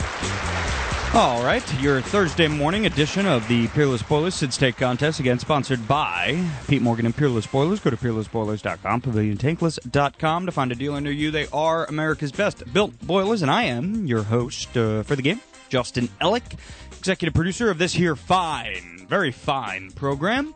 Our contestant for today's game, Mike, out in New Jersey. That's very, uh, that's a very broad location there, Philip. You didn't want to ask uh, where exactly he might be from in New May- Jersey. He said New Jersey for a reason. I'm not going to ask him. You know, maybe he's being stalked or something. Oh, I need, see. I need to bring more attention on the guy. If he wants to say New Jersey, I'm going to leave it at that. Mike, are you being stalked uh, of anything of that sort? Uh, no, I'm not. I'm in the East Hanover, New Jersey. Oh, there you go. He uh, he pretty much gave that information away pretty easily there, Phil. I let people dictate their own fate. Mhm. Okay. Well said. This is not. What is this? You Don't should you have be- a game to be doing. You know, you should just be a little bit more assertive. That's all. All right. And that's my dad moment of the day. On to the Justin, game give here. me your address. give me your exact address. and What times you're not home? No. Okay. All right, Mike. Uh, we got Just Phil show up for work tomorrow. That's yeah, all. that, that's all we need. that's all we Yeah, but uh, even if we don't need it, really, to be honest with you. All right, uh, Mike. Uh, three, three for Thursday. I'm going to give you three clues, three hints, if you will, and you're going to have to tell me what I'm thinking of. Okay? Yes, yes. All right. Here we go. Number one. With or without you, I still haven't found what I'm looking for, and where the streets have no name. Oh man, Hmm. where the streets have no name. Yeah. Well, that. mhm. East Hanover. No. Yeah. No. The correct answer there, Mike, would be songs off of the Joshua Tree. All right, on to number two. Oh for one. Your three clues are Norwegian, Carnival, and Royal Caribbean. Cruises. Nice. Spectacular. One for two, Mike. On to number three. Your three clues Michael Gross, Meredith Baxter, and Michael J. Fox. Oh god, family ties. Nice, Mike. Two for three, Mike. Wow. He's hot. That was Okay. impressive. Yeah. On to number four. Your three clues, Mike. Jim Brown, Carmelo Anthony, and Bob Costas. Cleveland Browns. No. Uh, unfortunately, only one of those guys are Cleveland Browns. Syracuse alumni. Two for four. Two for four, Mike. Good effort so far. In an attempt to go three for five. Number five, your three clues. January 6th, Hunter Biden's laptop. WABC's listen, li- or WABC listeners asking what happened to former employees. Good. Yeah. Yeah. Yeah. Pretty much. I don't know. Just say anything. Ca- Mike. the capital. The Nope. capital. No. No, those are those are just three things that uh, annoyed Sid today. So Oh, okay. All right. that's what we call a cop out from uh, Mace- Macedonia Phil in uh, writing question five. All right, Mike, you're going to What'd hang I out do? on hold. What'd I do? You did nothing. What'd Don't I worry do? about it. What'd Don't I do? worry about it. I was Shut out of the up room. and I heard go my name. away. What did I do? Just go away. God. What'd I do? Oh my God. Hey, Sid. What am I walking into? Uh, What's going on? I, honestly, I'm not too sure. I sure. was just getting yelled at by Art Sears because um, I told him to put Gelman on at 30, and he said he didn't get on until 35 because of commercials. Well, we don't have a 30 segment, so that's that's your answer there. He doesn't care. I know, but, But but then he said Gelman loved it, and it's Mhm. all good. All right, so it's Gelman loved it. right. Yeah. Loved it. There we go. My guy. That's your guy. All right, three for Thursday. I give you three clues. You got to tell me what, you th- what I'm thinking of. Okay. Okay. All right. How many to win? Two to win? You need uh, th- three to win. Three to win. Okay. With or without you, I still haven't found what I'm looking for. Joshua Tree. There you go. What was the third one? I'm curious. Uh, where the streets have no name. Yeah. Great. Nicely done. Number two, Norwegian, Carnival, and Royal Caribbean. Cruise lines. You know, Micky Arison, who owns the Miami Heat, owns um, Carnival Cruise Lines. You ever been on a cruise? Many, many, many times. They're miserable.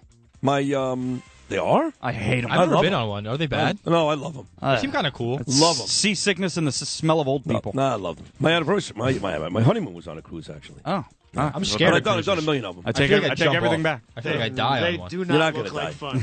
no, they're a lot of fun. No. No, you I got feel- gambling, you get food, you get Right. Dysentery. I love it. Oh yeah, it's you don't get this. You stop it. All right, on to Okay, number. it's not possible. Sorry, I'm way out It's of possible, but oh, congratulations to my friend Danny A, who you guys have met, the writer, producer, director, creator of Gemini Lounge, done many movies, Hmm. on the birth of his beautiful little boy, Noel Isaac Abeckaser. You said it. Wow, you said his name Noel is Noam. Isaac No. Abeckaser. Oh.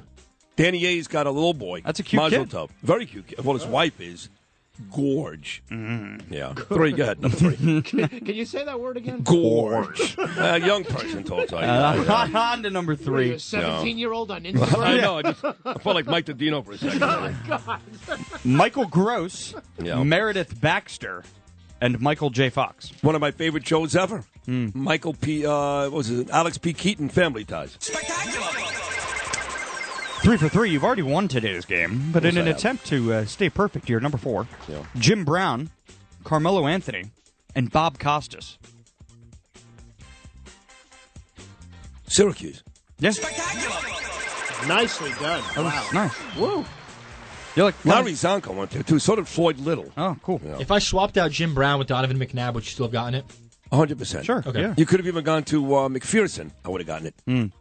How Oh. about that? Or John Wallace, who won a championship with Syracuse and went to the Knicks. What about Jonny Flynn, who was drafted in front of Steph Curry? I still would have gotten that. Okay. Yes, yes. Good one. But you still don't know what Fun the uh, School of Communications is called. What's it called? New Newhouse. Oh, Newhouse. Yeah, That's there right. you go. Yeah. yeah. They're called it Morehouse. On to, on, on to number five. Such a nice area too up there. Oh, Yeah. that's rough. That is rough. Please. Yeah. If you, if I you- used to, if you like um, Cracker Barrel for breakfast, oh, lunch, and dinner. great. Used to- I used to uh, bang this chick from um, upstate New York. Her name was Amy. I'll leave her last name out. And she went to an all-girls school, Cazenovia, down the block from Syracuse. Hmm. And I'll go visit her once in a while. What a disaster. Yeah. Oh, the pain, to quote the great Joe Benigno. Well, there you go. Yeah. On to number five. That's another good story. That's January 6th, Chapter five. Hunter Biden's laptop. And WABC listeners asking what happened to former employees. January 6th. Hunter Biden's laptop. Right. And WABC listeners asking you what happened to former employees.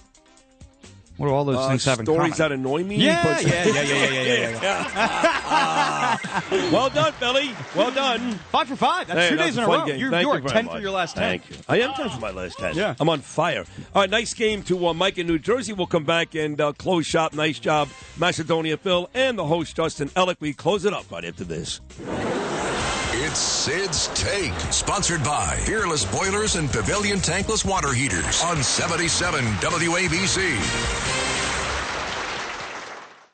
Entertaining and informative. This is Sid and Friends in the Morning. 77 WABC.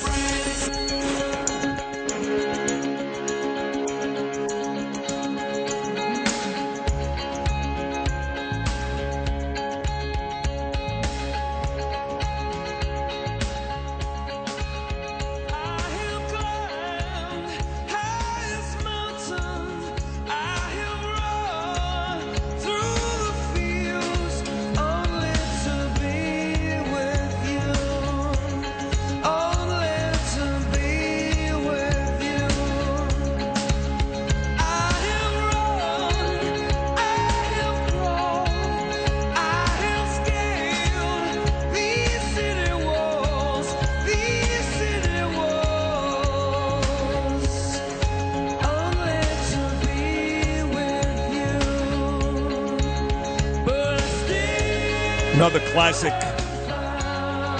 from the Joshua Tree. Still haven't found what I'm looking for. U2, 36 years ago today, this one came out.